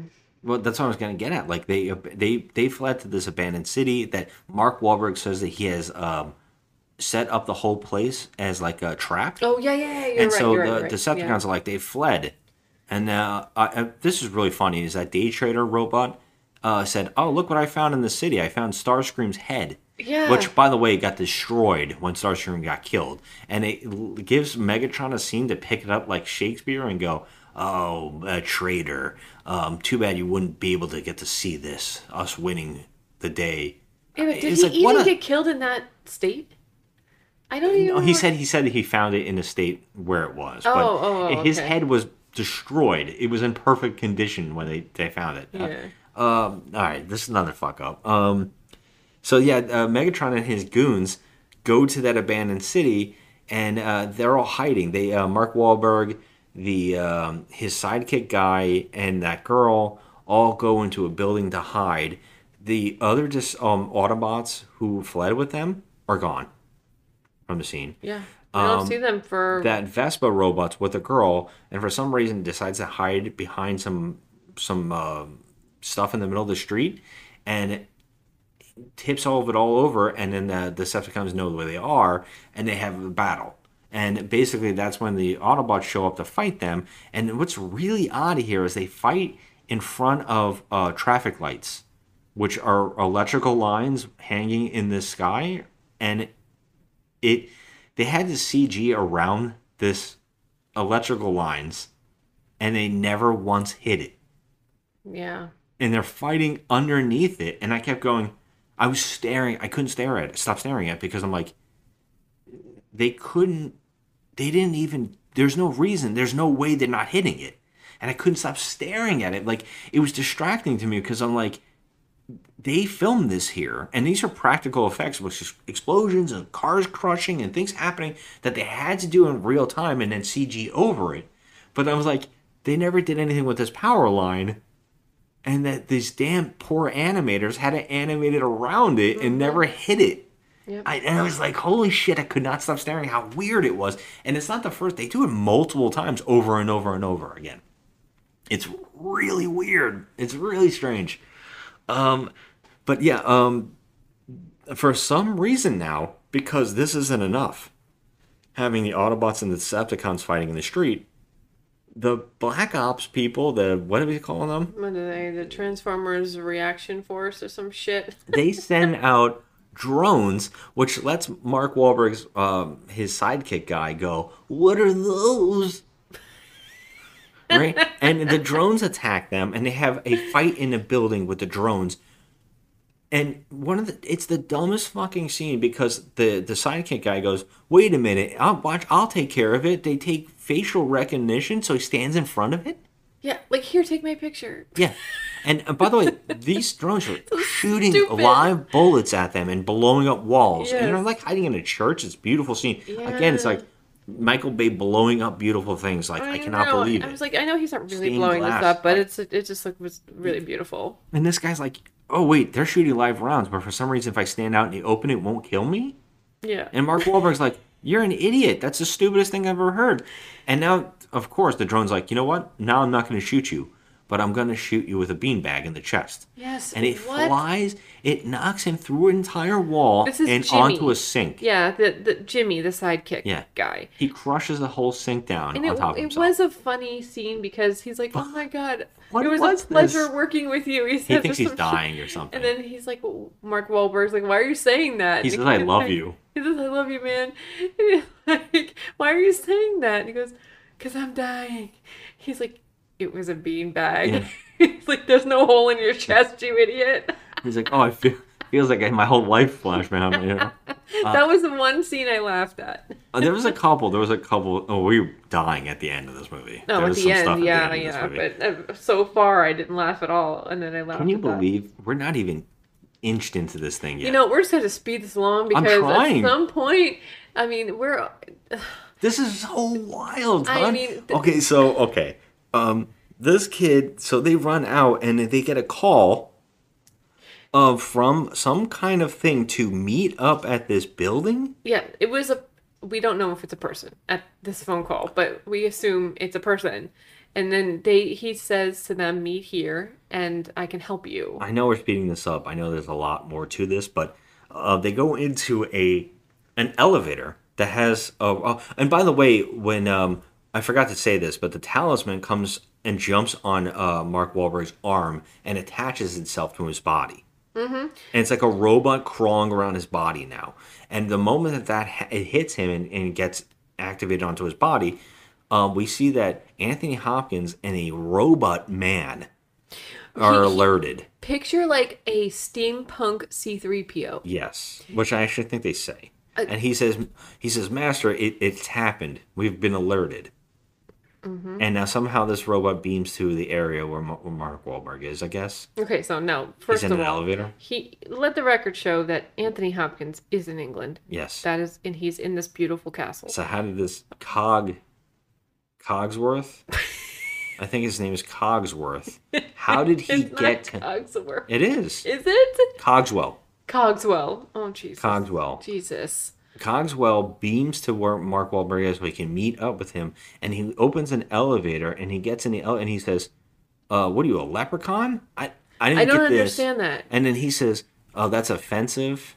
I, I don't know. I I missed the whole. I missed the I- opening of Oof, that. This I don't know, but I will say that Cogs, Cogswell, Cogsworth, Cogs, whatever, I can't. I don't know. Cogsman, uh, Cogsman. Oh my god, is it Cogsman? I think it it's is. Cog something or other. He shrinks and grows constantly throughout this movie. They could not figure out what size he was supposed to be. There's a scene coming up right after this where he's holding a bowling pin that's almost the same size as him.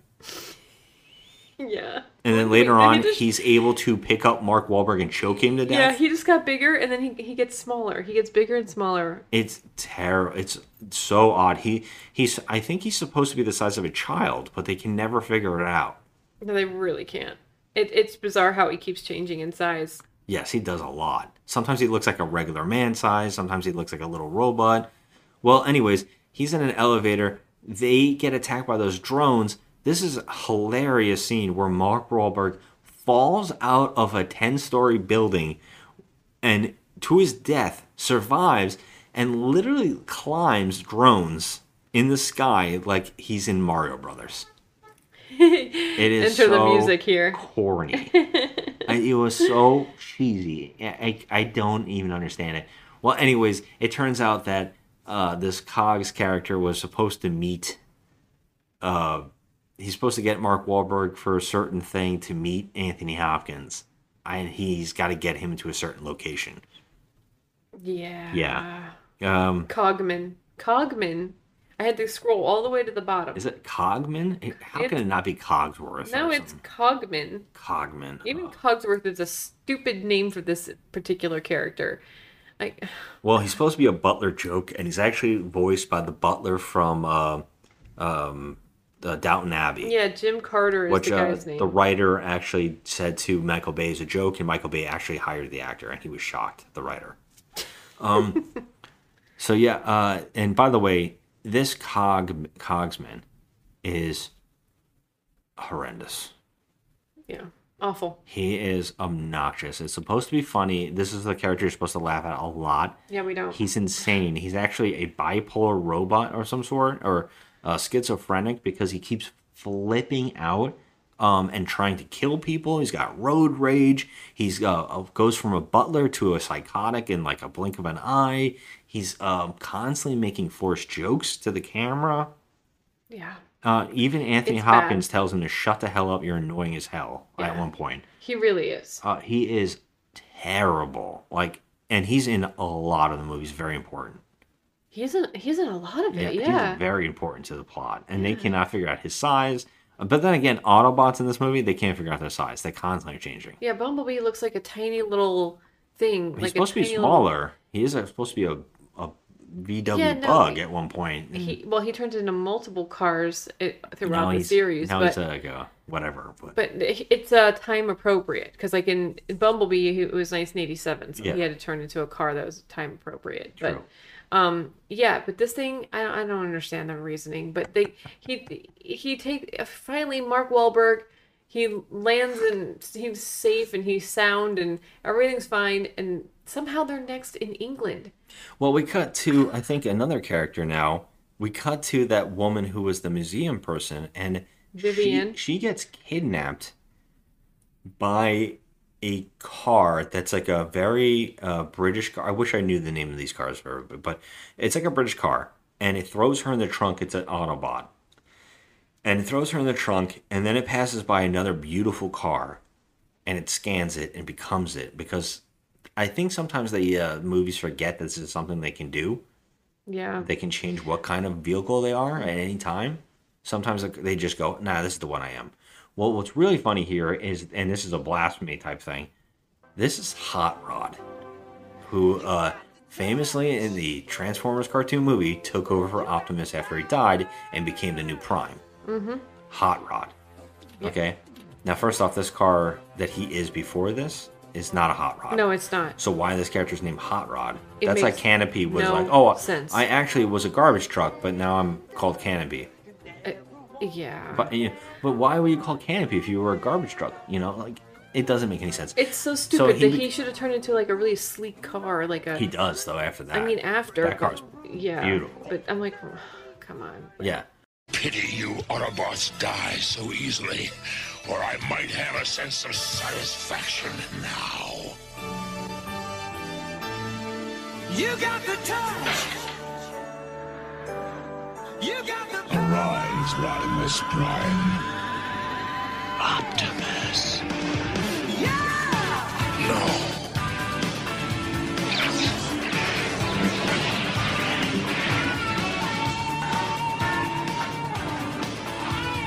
This is the end of the road, Galvatron. Now, light our darkest hour.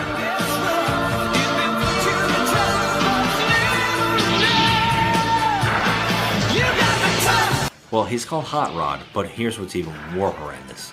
They gave him a French accent. What? Hot Rod. That's red? Hot Rod. Hot Rod. Mm-hmm. It's his French accent. Is he French? No, he just likes the accent. No, no, no, no, no. I hate the accent. But I can get rid of it. I'm stuck with the accent. There. Accent. I don't understand. I don't understand that. It was so stupid. It's so dumb. But yeah, I don't so she gets kidnapped by this by Hot Rod and taken to Anthony Hopkins. Anthony Hopkins needs her for whatever reason.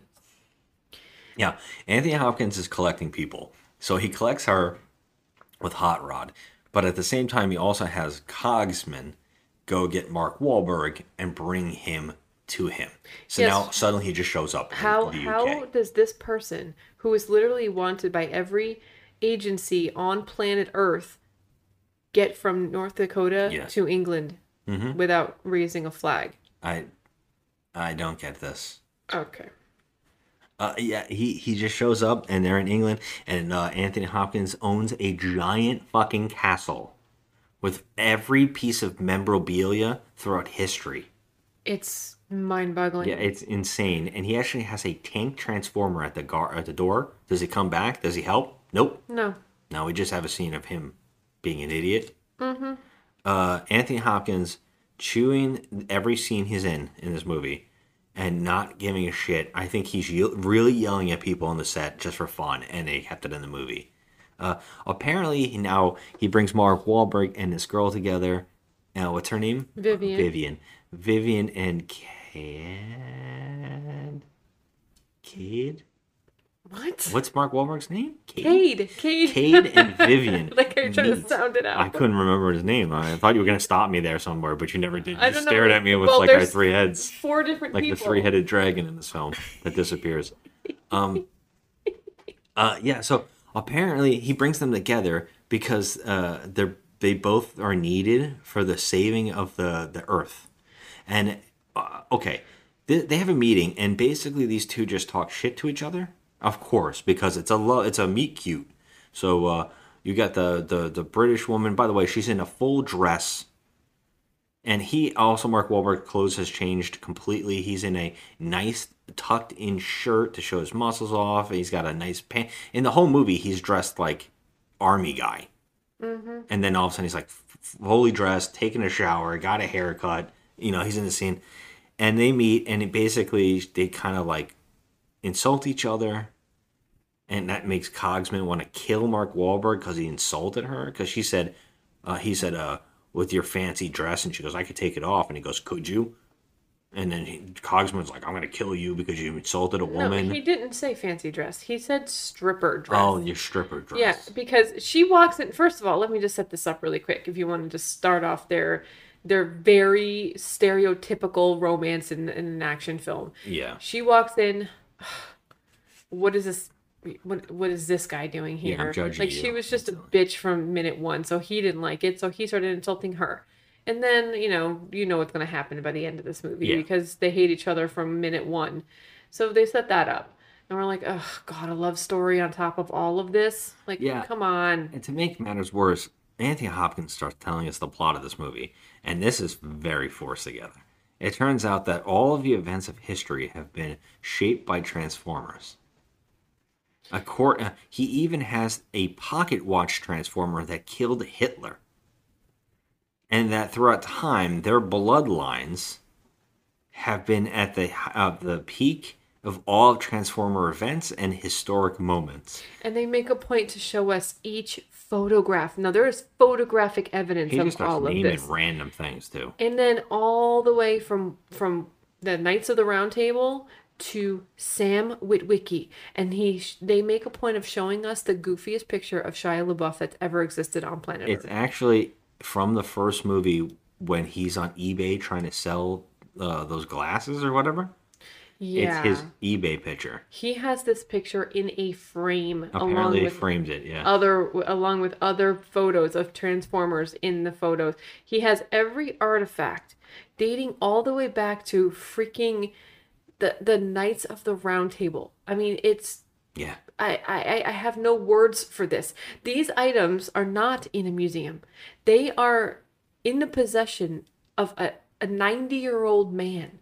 Like, and they're just sitting He's in his fucking living room, sitting there in his living room collecting dust. I'm like, are you kidding me right now? Like, I, I, I just have no words for this at all. Like, Even worse, though, he tells us that Mark Wahlberg's character is a descendant of King Arthur in the Round Table, and that he's a knight, yeah. and that Vivian is a descendant of Merlin. And then to hammer this in, first of all, Cogsman is playing music. It's a very stupid joke. We're supposed to laugh hysteric, hysterically at everything he's doing. He's even singing at one point. Anthony Hopkins is just like, "You're real fucking annoying. I wish I could strangle you." I think Anthony Hopkins was furious during the making of this. I Uh, think he was seems like he's having a blast. He's like flicking people off at one I point. mean, he's having a blast. uh, He didn't crack a smile through this whole entire movie. Well, that's Anthony Hopkins. Yeah, but it was just a little. He was just grumpy. I think he did actually. He was laughing during the car chase scene that he's involved in. He's flicking off people and he's cracking up. Um, but anyways, yeah. To hammer this in that she's a descendant of Merlin, they had a family tree full of pictures ready for her, a book, and they throw it in front of her. All right. Well, okay. I made mention to you that she's listed as a descendant in this family tree book. They have a photograph scrapbook. of her in yes in a photo book, and it's literally like her Tinder picture. Okay, Yeah. like it's it's a like a recent glamour shot of her My- in this ancient book. What? My question is: Have you ever noticed that characters never tell anybody anything until the last moment? Of course. Like, you think they would prepare this woman? This is like like that Mortal Kombat joke is like, uh, oh, and by the way, you're a fighter for the uh, future of the planet, and we're gonna tell you last minute before you go into the thing. Not prepare. Yeah. I'm not gonna let you to prepare. You gotta get in this Anthony, tournament. Anthony Hopkins literally has known this how long? Yeah, never decided to tell this woman, hey, by the way, you're a descendant of Merlin. This is very important. You got to learn about this shit now because the end of the planet might hang in the balance. I am baffled. Baffled. Yeah. So they say the reason I'm telling you all this is because you have, you should have Merlin's staff. I, no, not Merlin's staff. What is it? It's like a note, a thought it was- location of the staff, and you, that your father knew about it, but he never was able to tell you? Because we we didn't want people to pass the knowledge to other people that it was a secret that had to be passed through the bloodline and he had somewhere should have the location of the staff of Merlin that will help uh, bring about this the savior of the earth and you have to find it it should be in your house it should be in his wherever his study is you should find his information so Mark Wahlberg and her have to go back to her place her house, but she lives with her mother, I think. And it's a giant, beautiful place. And her mother's having some kind of bridge party with her friends. Mm-hmm. And Mark Wahlberg is introduced to them. They're all like, oh, he's hot, type of thing. Well, I And then- think it's her boyfriend too. yeah, and then uh, Mark Wahlberg and her go upstairs and trash the study to find the the hidden location. But it sounds like they're having sex, so they're the girls downstairs are all freaking out. Another um, point in the story where they're just where Michael Bay is just like, okay, I'm trying to get everyone to giggle, you know. But that it only lasts for half a second. They It's- tear it's so apart the stupid, study. yeah. They find um they, they find what they're looking for. It's it was another book, right? It's a, in a book. There's a little piece of paper they can pull out. It has the location. It turns out the location of the staff is underwater. yes. and they have to go and get a submarine. So they tell Anthony Hopkins as the the uh, ETF, Or- SD, whatever I don't know. Uh, they show Transformers Reaction Force. yeah. Is that right? TRF. We should be called that uh, terrible movie reaction force. Um, I so, like it. So um, Yeah, they go get Anthony Hopkins. The uh, the the the cops show up to come and get them. They're chasing them. They go to the they get Anthony Hopkins knows about a submarine. I don't know how he knows about all this. They send Cogsman over to the submarine. Well, it They seems get- like Anthony Hopkins has unlimited funds. That is how he is sent. I mean, he's able to send Well, yeah, them. he's got a castle. I mean, yeah, he has unlimited funds, but again, this guy, Cade, Mark Wahlberg, is wanted by every Yes. single agency on Earth. Yeah. And he now is in a submarine. Now, hmm, okay, And- that's easy to do. And they also are with a bunch of Autobots. They have Hot Rod, and they get chased by uh, Barricade. The Mhm. cop car is back, and they have a whole chase with him. And uh, they're in the car together. They have to chase all the way to the submarine. They get to the submarine. Anthony Hopkins tells them they have to go on their own now. He's got to stop. It's all on them. Okay. And remember all those other characters that were with Mark Wahlberg? They're gone. They're all gone. Yeah. A lot of the characters, Grimlock, the uh, the the Dinobots, they're gone. Yep. They were like set up heavily for some reason. They're all gone.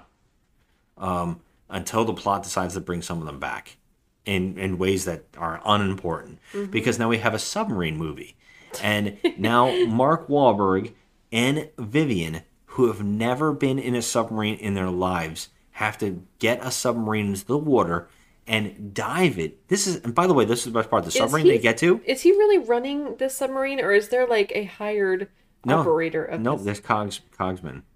Cogsman's doing it. I- Okay. well, she seems to be doing it actually. If you don't remember, he How- makes Vivian do it. Okay. I, I don't all, understand she any of just this. works at a goddamn museum.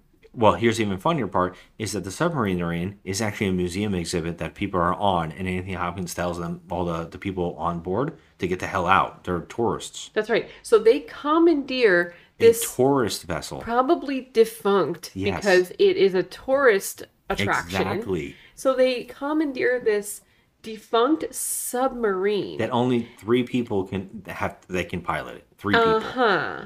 Okay. A Well, defunct submarine. They pilot it down farther in the depths than Mhm. anybody's ever been because no one's ever found this. Yep. And two people have never even been on a submarine. I'm guessing. No, yeah. They just know everything. They know everything. And you know, oh, and also Film Flub number nine hundred and seventy-one. They'll have new clothes, by the They have new clothes in every shot. Now, I don't know how many wardrobe changes you need while traveling on a submarine, but apparently it's it's many. Yeah, and it's not like You they have uh, clothes on board. It- It's and then and then at one point Mark Wahlberg just transforms into Nathan, Drake. Yeah, he completely looks like Nathan Drake. She she actually said, "I'm going to change out of my dress into an outfit." She changes it into a white blazer, Yeah. a white blazer to And- go on a mission. Super tight skinny jeans Yeah. with high heels on. Uh, What? What? But then in the next scene, literally they're still on the submarine. Yeah, And she's wearing different clothing. yeah. and I'm she's in, talking about uh, different clothing. khakis or something. khaki cargo pants. Like, what is this? Like, there's no way that do you think the audience is this stupid? How Yeah. did what? And also, we got to point out that they uh, um, they uh, sexualize Mark Wahlberg in this scene, which is like, you know, women are always like, "Oh my God, they're sexualizing this woman in this movie."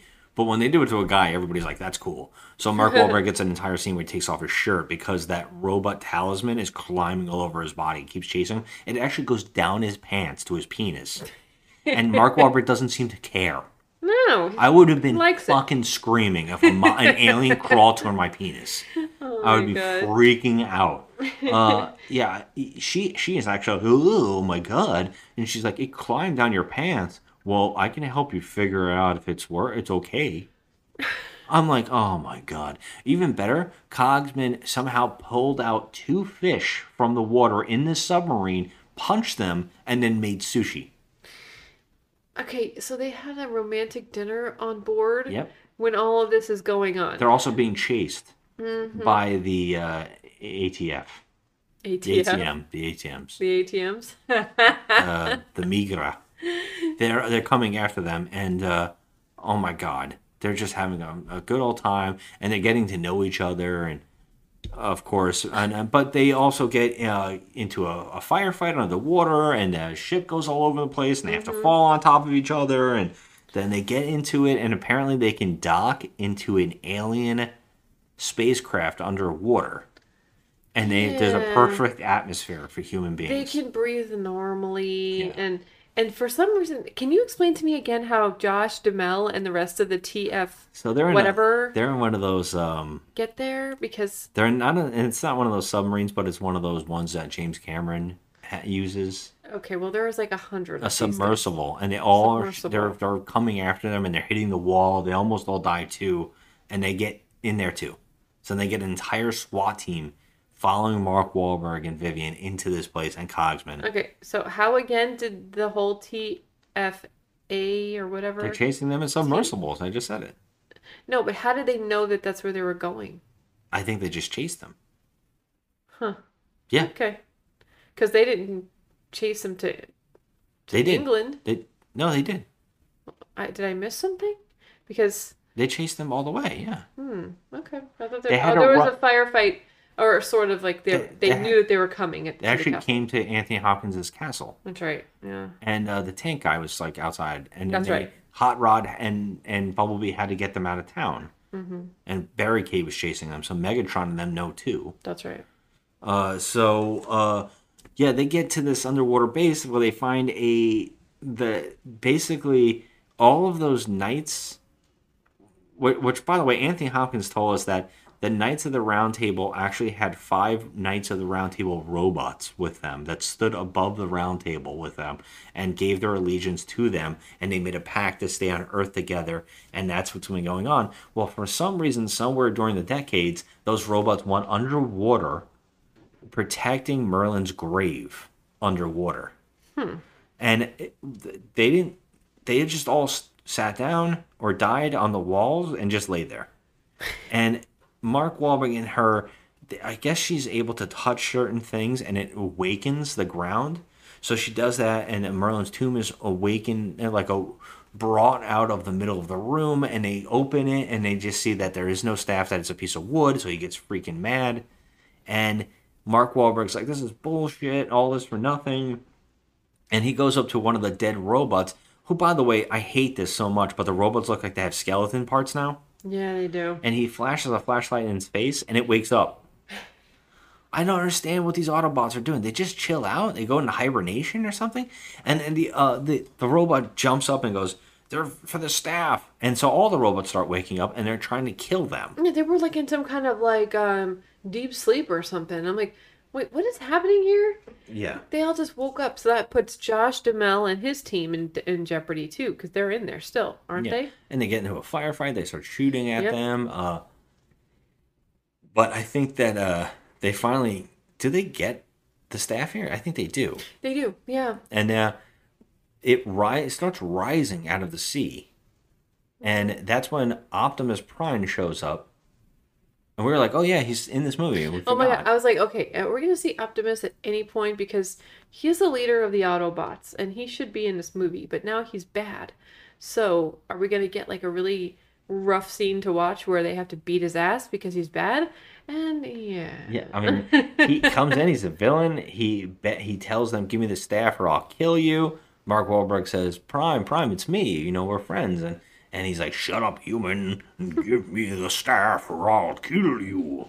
And then they're like, "Okay, give him the staff," and he gives him the staff, and of course, the staff shrinks or grows, and then he sticks it into his chest. Yeah. what- and then he that they happens, get you up to the surface and mark Wahlberg says to bumblebee like hey you got to stop him. You got to talk him out of this.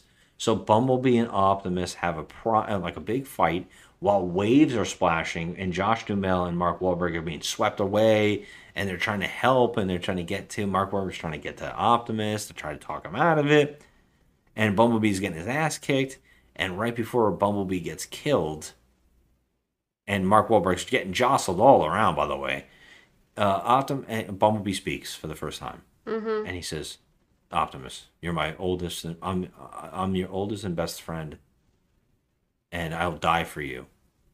And uh, Optimus wakes out of his trance, and he goes, "Oh my God, what have I done?" But before that can happen, uh, the he the staff has been taken away by Megatron. Yes. So Megatron's back in the movie. Megatron shows up. They turn into airplanes. They take the staff. They fly off. Uh, they bring it to Quintessa, who starts merging Cybertron into Earth.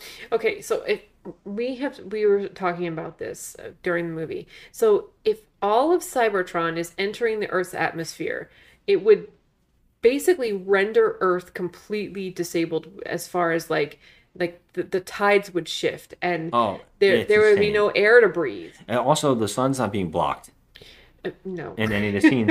um, the, in fact, it's such a nice day out. The clouds aren't even being destroyed. So It- Nothing's happening. There, there's no. Uh, Cybertron is entering Earth's atmosphere and it's not burning. No. the atmosphere is not turning into fire. It, nothing's happening. The even the uh, the gravity, you know, like uh, our, the orbit, everything's not being destroyed. Yeah. Tidal waves aren't happening. Nothing. Everything's just normal. Mhm. Cybertron, by the way, Cybertron is also three times smaller than it has been shown in the past. Mhm. So it's another mess up. Um, and Cybertron is just like chunks of Yeah. like webbed Well, yeah, pieces of a all- planet. it's all over the jacked up. It's all jacked up. So that's what the whole point is. So to repair their homeworld um, by just destroying Earth, basically. Yeah. So it, uh, this is all like so. It Cybertron is literally falling into Earth. Yeah. And and they the military guys are like trying to fire. You know. Well, well, before that though, uh, the way that uh, Megatron calls her with the staff is they have to go to Stonehenge, and then the only way that Anthony Hopkins finds this out is that John Turturro has figured that out, and so he calls him and makes him an honorary knight. Oh God. And he says it's it's Stonehenge. That Stonehenge is actually the gate to Unicron underground, and that's what Stonehenge was built. And then Anthony Hopkins is just at Stonehenge. Oh my God. he- he's like, and he's there, and Megatron just goes and shoots Anthony Hopkins and, and blows him up. Yeah, but so why is John Turturro? Ha- okay, he, first of all, we haven't seen him through the whole movie. He just okay? shows up. He just shows up again for whatever reasoning. But how does he know? How does he know what's going on? He's in Cuba. Yeah. He's hiding. So what the hell? I don't understand. How does he know about any of this? How? I don't know. Anthony Hopkins also got stunned. He also went to the Prime Minister. Anthony Hopkins was a scene where he went to the Prime Minister and broke into uh, Dan, Dan downtown. You know, Yeah. He, where- first where of all, he, he he went there for no reason. What is the reasoning? They he put it in told this- them like you have to do this. You have to like this is gonna happen. The apocalypse is coming. Like whatever. I don't really know. None of it really comes back. It was pointless. Anthony Hopkins just gets shot by Megatron and dies. I mean, He dies and like Cogsman talks to him for a second, and Anthony Hopkins dies. And he got blown up. I mean, he got uh, he literally Anthony Hopkins flying through the body air. flipped through the air, and the whole time he's holding onto his cane or whatever. Yes, he never let go. funny. Um, Um, but yeah, like it, it was comical. But yeah, the, the and by the way, Cogsman is back is at Stonehenge.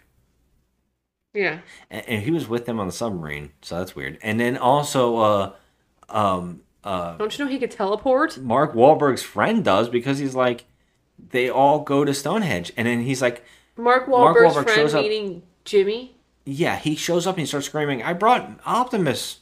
Okay, first I was of like, all, "What did you didn't bring did Optimus? they- Optimus is coming here." How did Dora? Uh, her name Yes. is Isabel. Yeah, she showed up too. How does she get there and Jimmy get there? I don't know. Okay, they Didn't were in North this. Dakota. What Yeah. the fuck is happening? And also, movie? we see that uh, uh, John John Goodman's uh, Hound. Autobot is fine. Yeah. He, oh, he's Megatron fine. didn't kill him for some reason during that fight. no, he no. just left him alive. And all the Autobots are now back. The Ninja one, uh, Drift. yeah, but not not Grimlock though. He's not back. No. They never show him again. They never show the dinosaurs again. It's so weird. So strange. Um, but uh, you know what though? Um, the all the knights were going to kill Optimus because he lost the staff, and Optimus was like, you know what? I'm a little bitch. and I gotta die here. Yeah. And they start kicking his ass. And by the way, these knights of the round table robots, they're huge.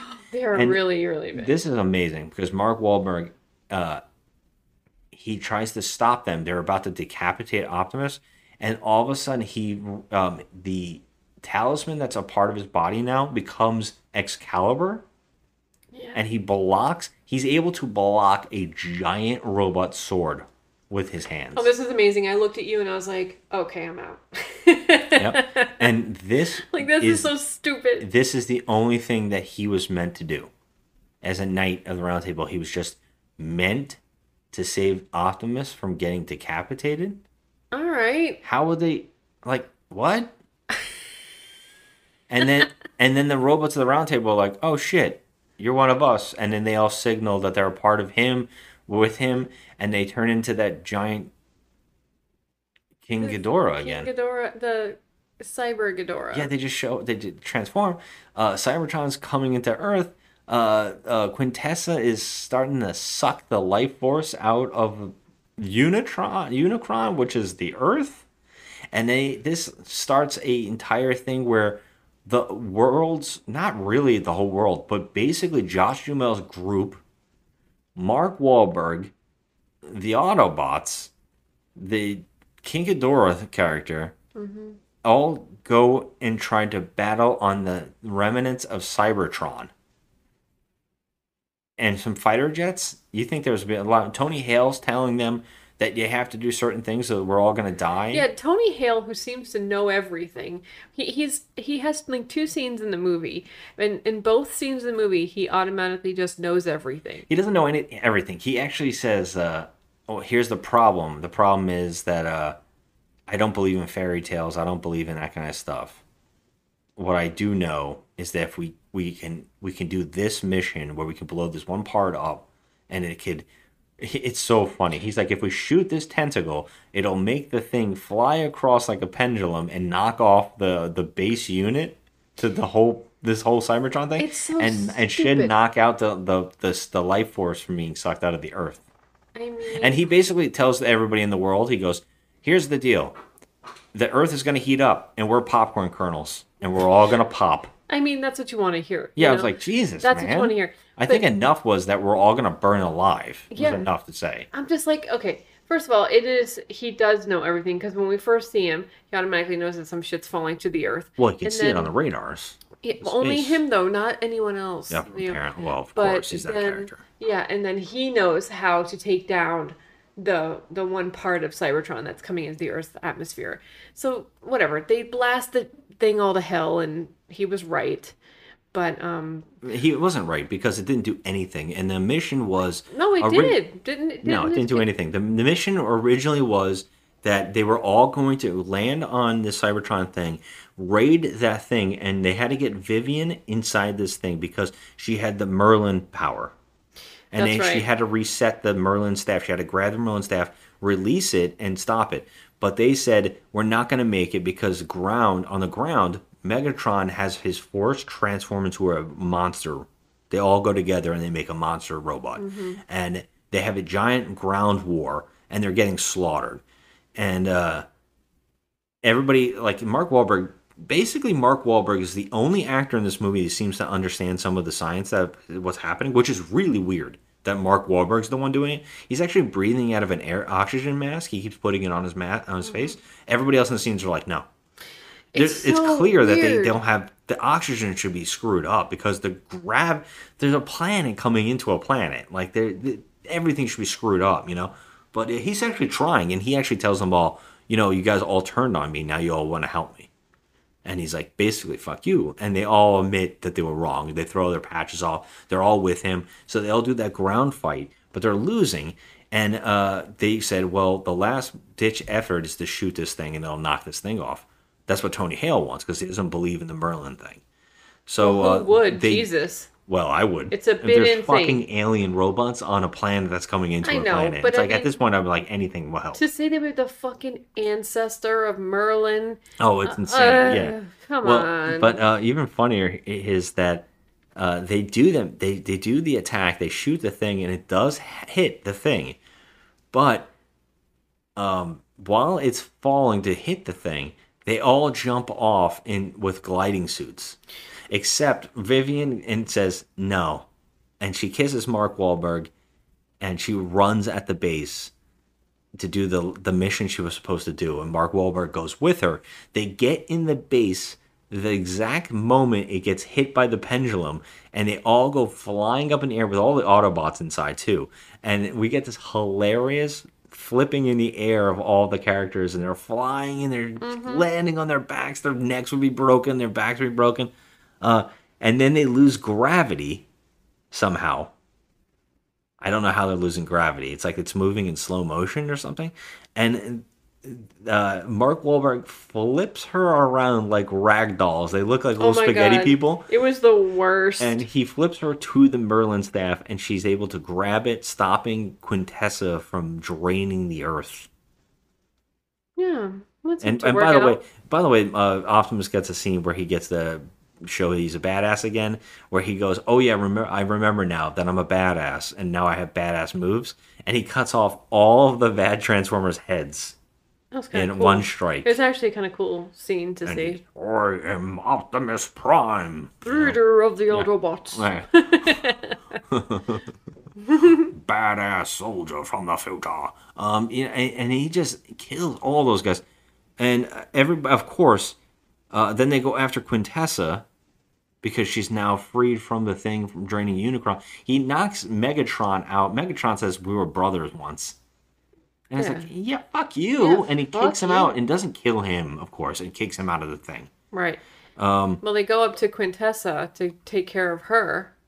And Quintessa's like electrocuting Optimus. And he goes, "Meet my friend Bumblebee." Yep, and Bumblebee just like, what does Bumblebee do? He does he just? He shoots her from behind. He, yeah, that's right. He shoots her from behind. She then she just vanished. Yeah, and he does one of his like. He's not using his voice. He does like another one of his like use a quote to talk things. He like movie quote, yeah. Yeah. He's so cute. He's oh, I think best. he said, uh, "Sting like a bee, like a bumblebee." Yeah, yeah, yep. Something like that. One of his little movie quotes. Yeah, was- and um, so she vanished. She we're like, vanished. okay. And uh, Cybertron is still lingering in the Earth, and they saved the day. Vivian saved the day. Yes, she did. Um, and then, then we after this we cut to Well, we have the whole thing with uh, oh, the humans are my friends, and we are going home to Cybertron. yeah. he, uh, Optimus does his end of the movie speech. Yeah, we get all the humans looking up. Cybertron is just lingering in our atmosphere. Yeah. though. So then what? What are they gonna do? Get a crane in outer space and pull it out? Yeah. I I don't even So know. Stupid. Uh, uh, yeah, and then we get a, a weird credit scene where a woman is walking in the desert and she goes up to the horn of Unicron, and a guy's like, "What are you? What are you doing here? You shouldn't be here." And she says, um, "You shouldn't touch the horn. He doesn't like that." And he's like, "Who doesn't like it? Unicron." But I can show you how to kill him. Okay. So And we see that girl turns into was- Quintessa's face for a second. Yeah, Gemma, Gemma Chan, Gemma Chan. She's so pretty. Uh, she was in Crazy Rich Asians. She was very pretty. But yeah, so she uh, actually looks like a human being, and it's Quintessa, obviously. Yeah. So then, Quintessa has become a human being, apparently. I don't really understand what's happening. Don't get I it. don't get this movie. I'm questioning everything I know. Uh, all logic is thrown out the window. My mind is melted. And I know we skipped thousands of things that were wrong with this movie. This and movie I'm trying three so hard hours to talk about it. there's you can't you, you literally cannot pick apart every single detail of this movie when it's this. There's so much shit going on that doesn't make any sense. Yeah. you just can't if we if the movie doesn't make sense how can we try and make sense of it I know. so we're i'm just like baffled and and especially since it's two and a half hours of Michael Bay, like over embellishing him everything that he is. Like you know, he's like just showing you visual porn over and over, like Oh, everything. yeah, yeah. Mark Wahlberg, Mark Wahlberg's body, uh, transformer violence, explosions, uh.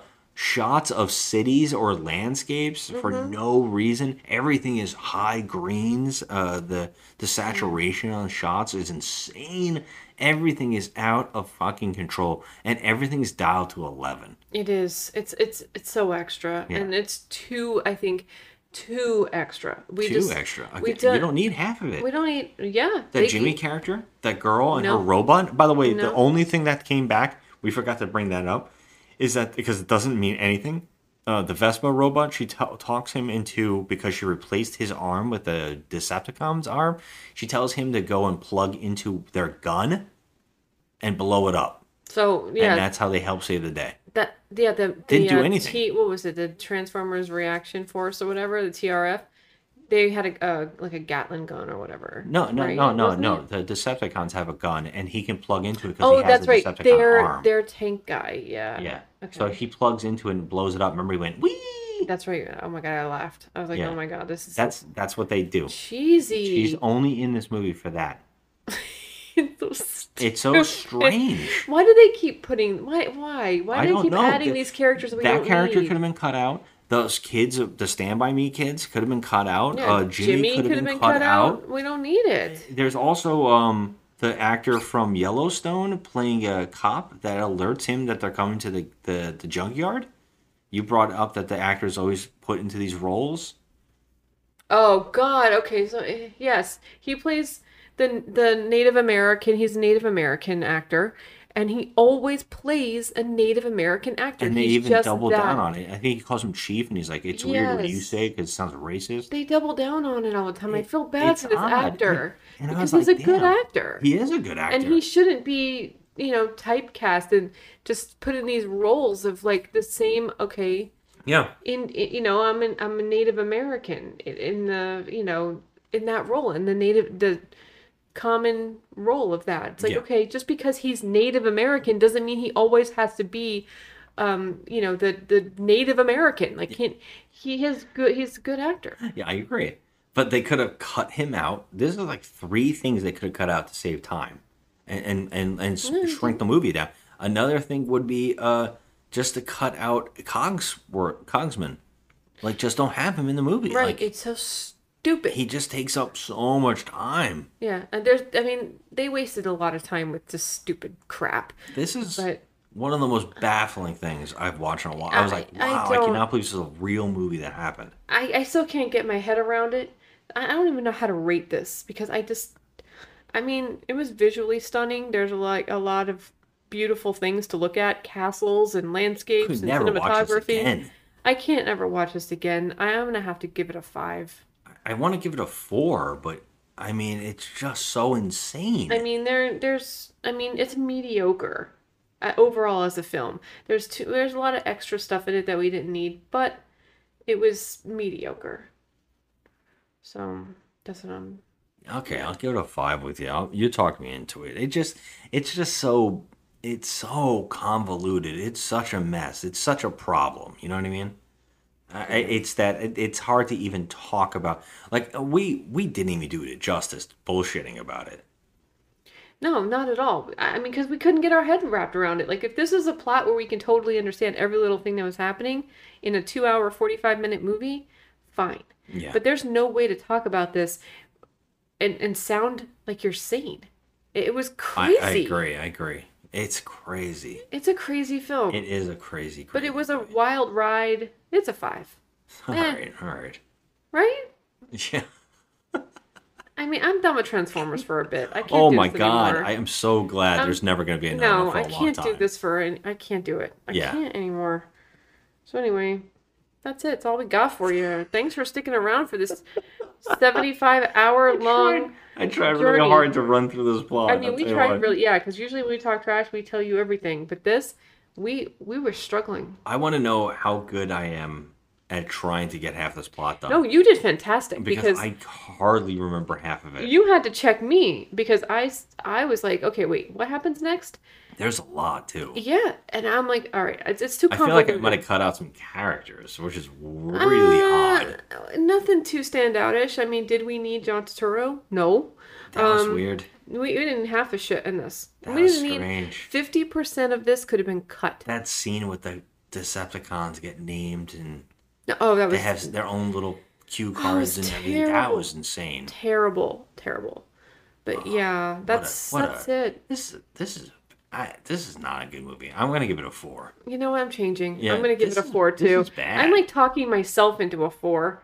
It, Like, it's- bad. it's- it is a bad movie. It's actually the worst Transformers movie I've seen. It it is. I, I, yeah, th- these are all pretty painful, but yeah, Yeah, I I would usually say that a lot of these movies have like one thing that I uh, like one half of a movie that I actually enjoy.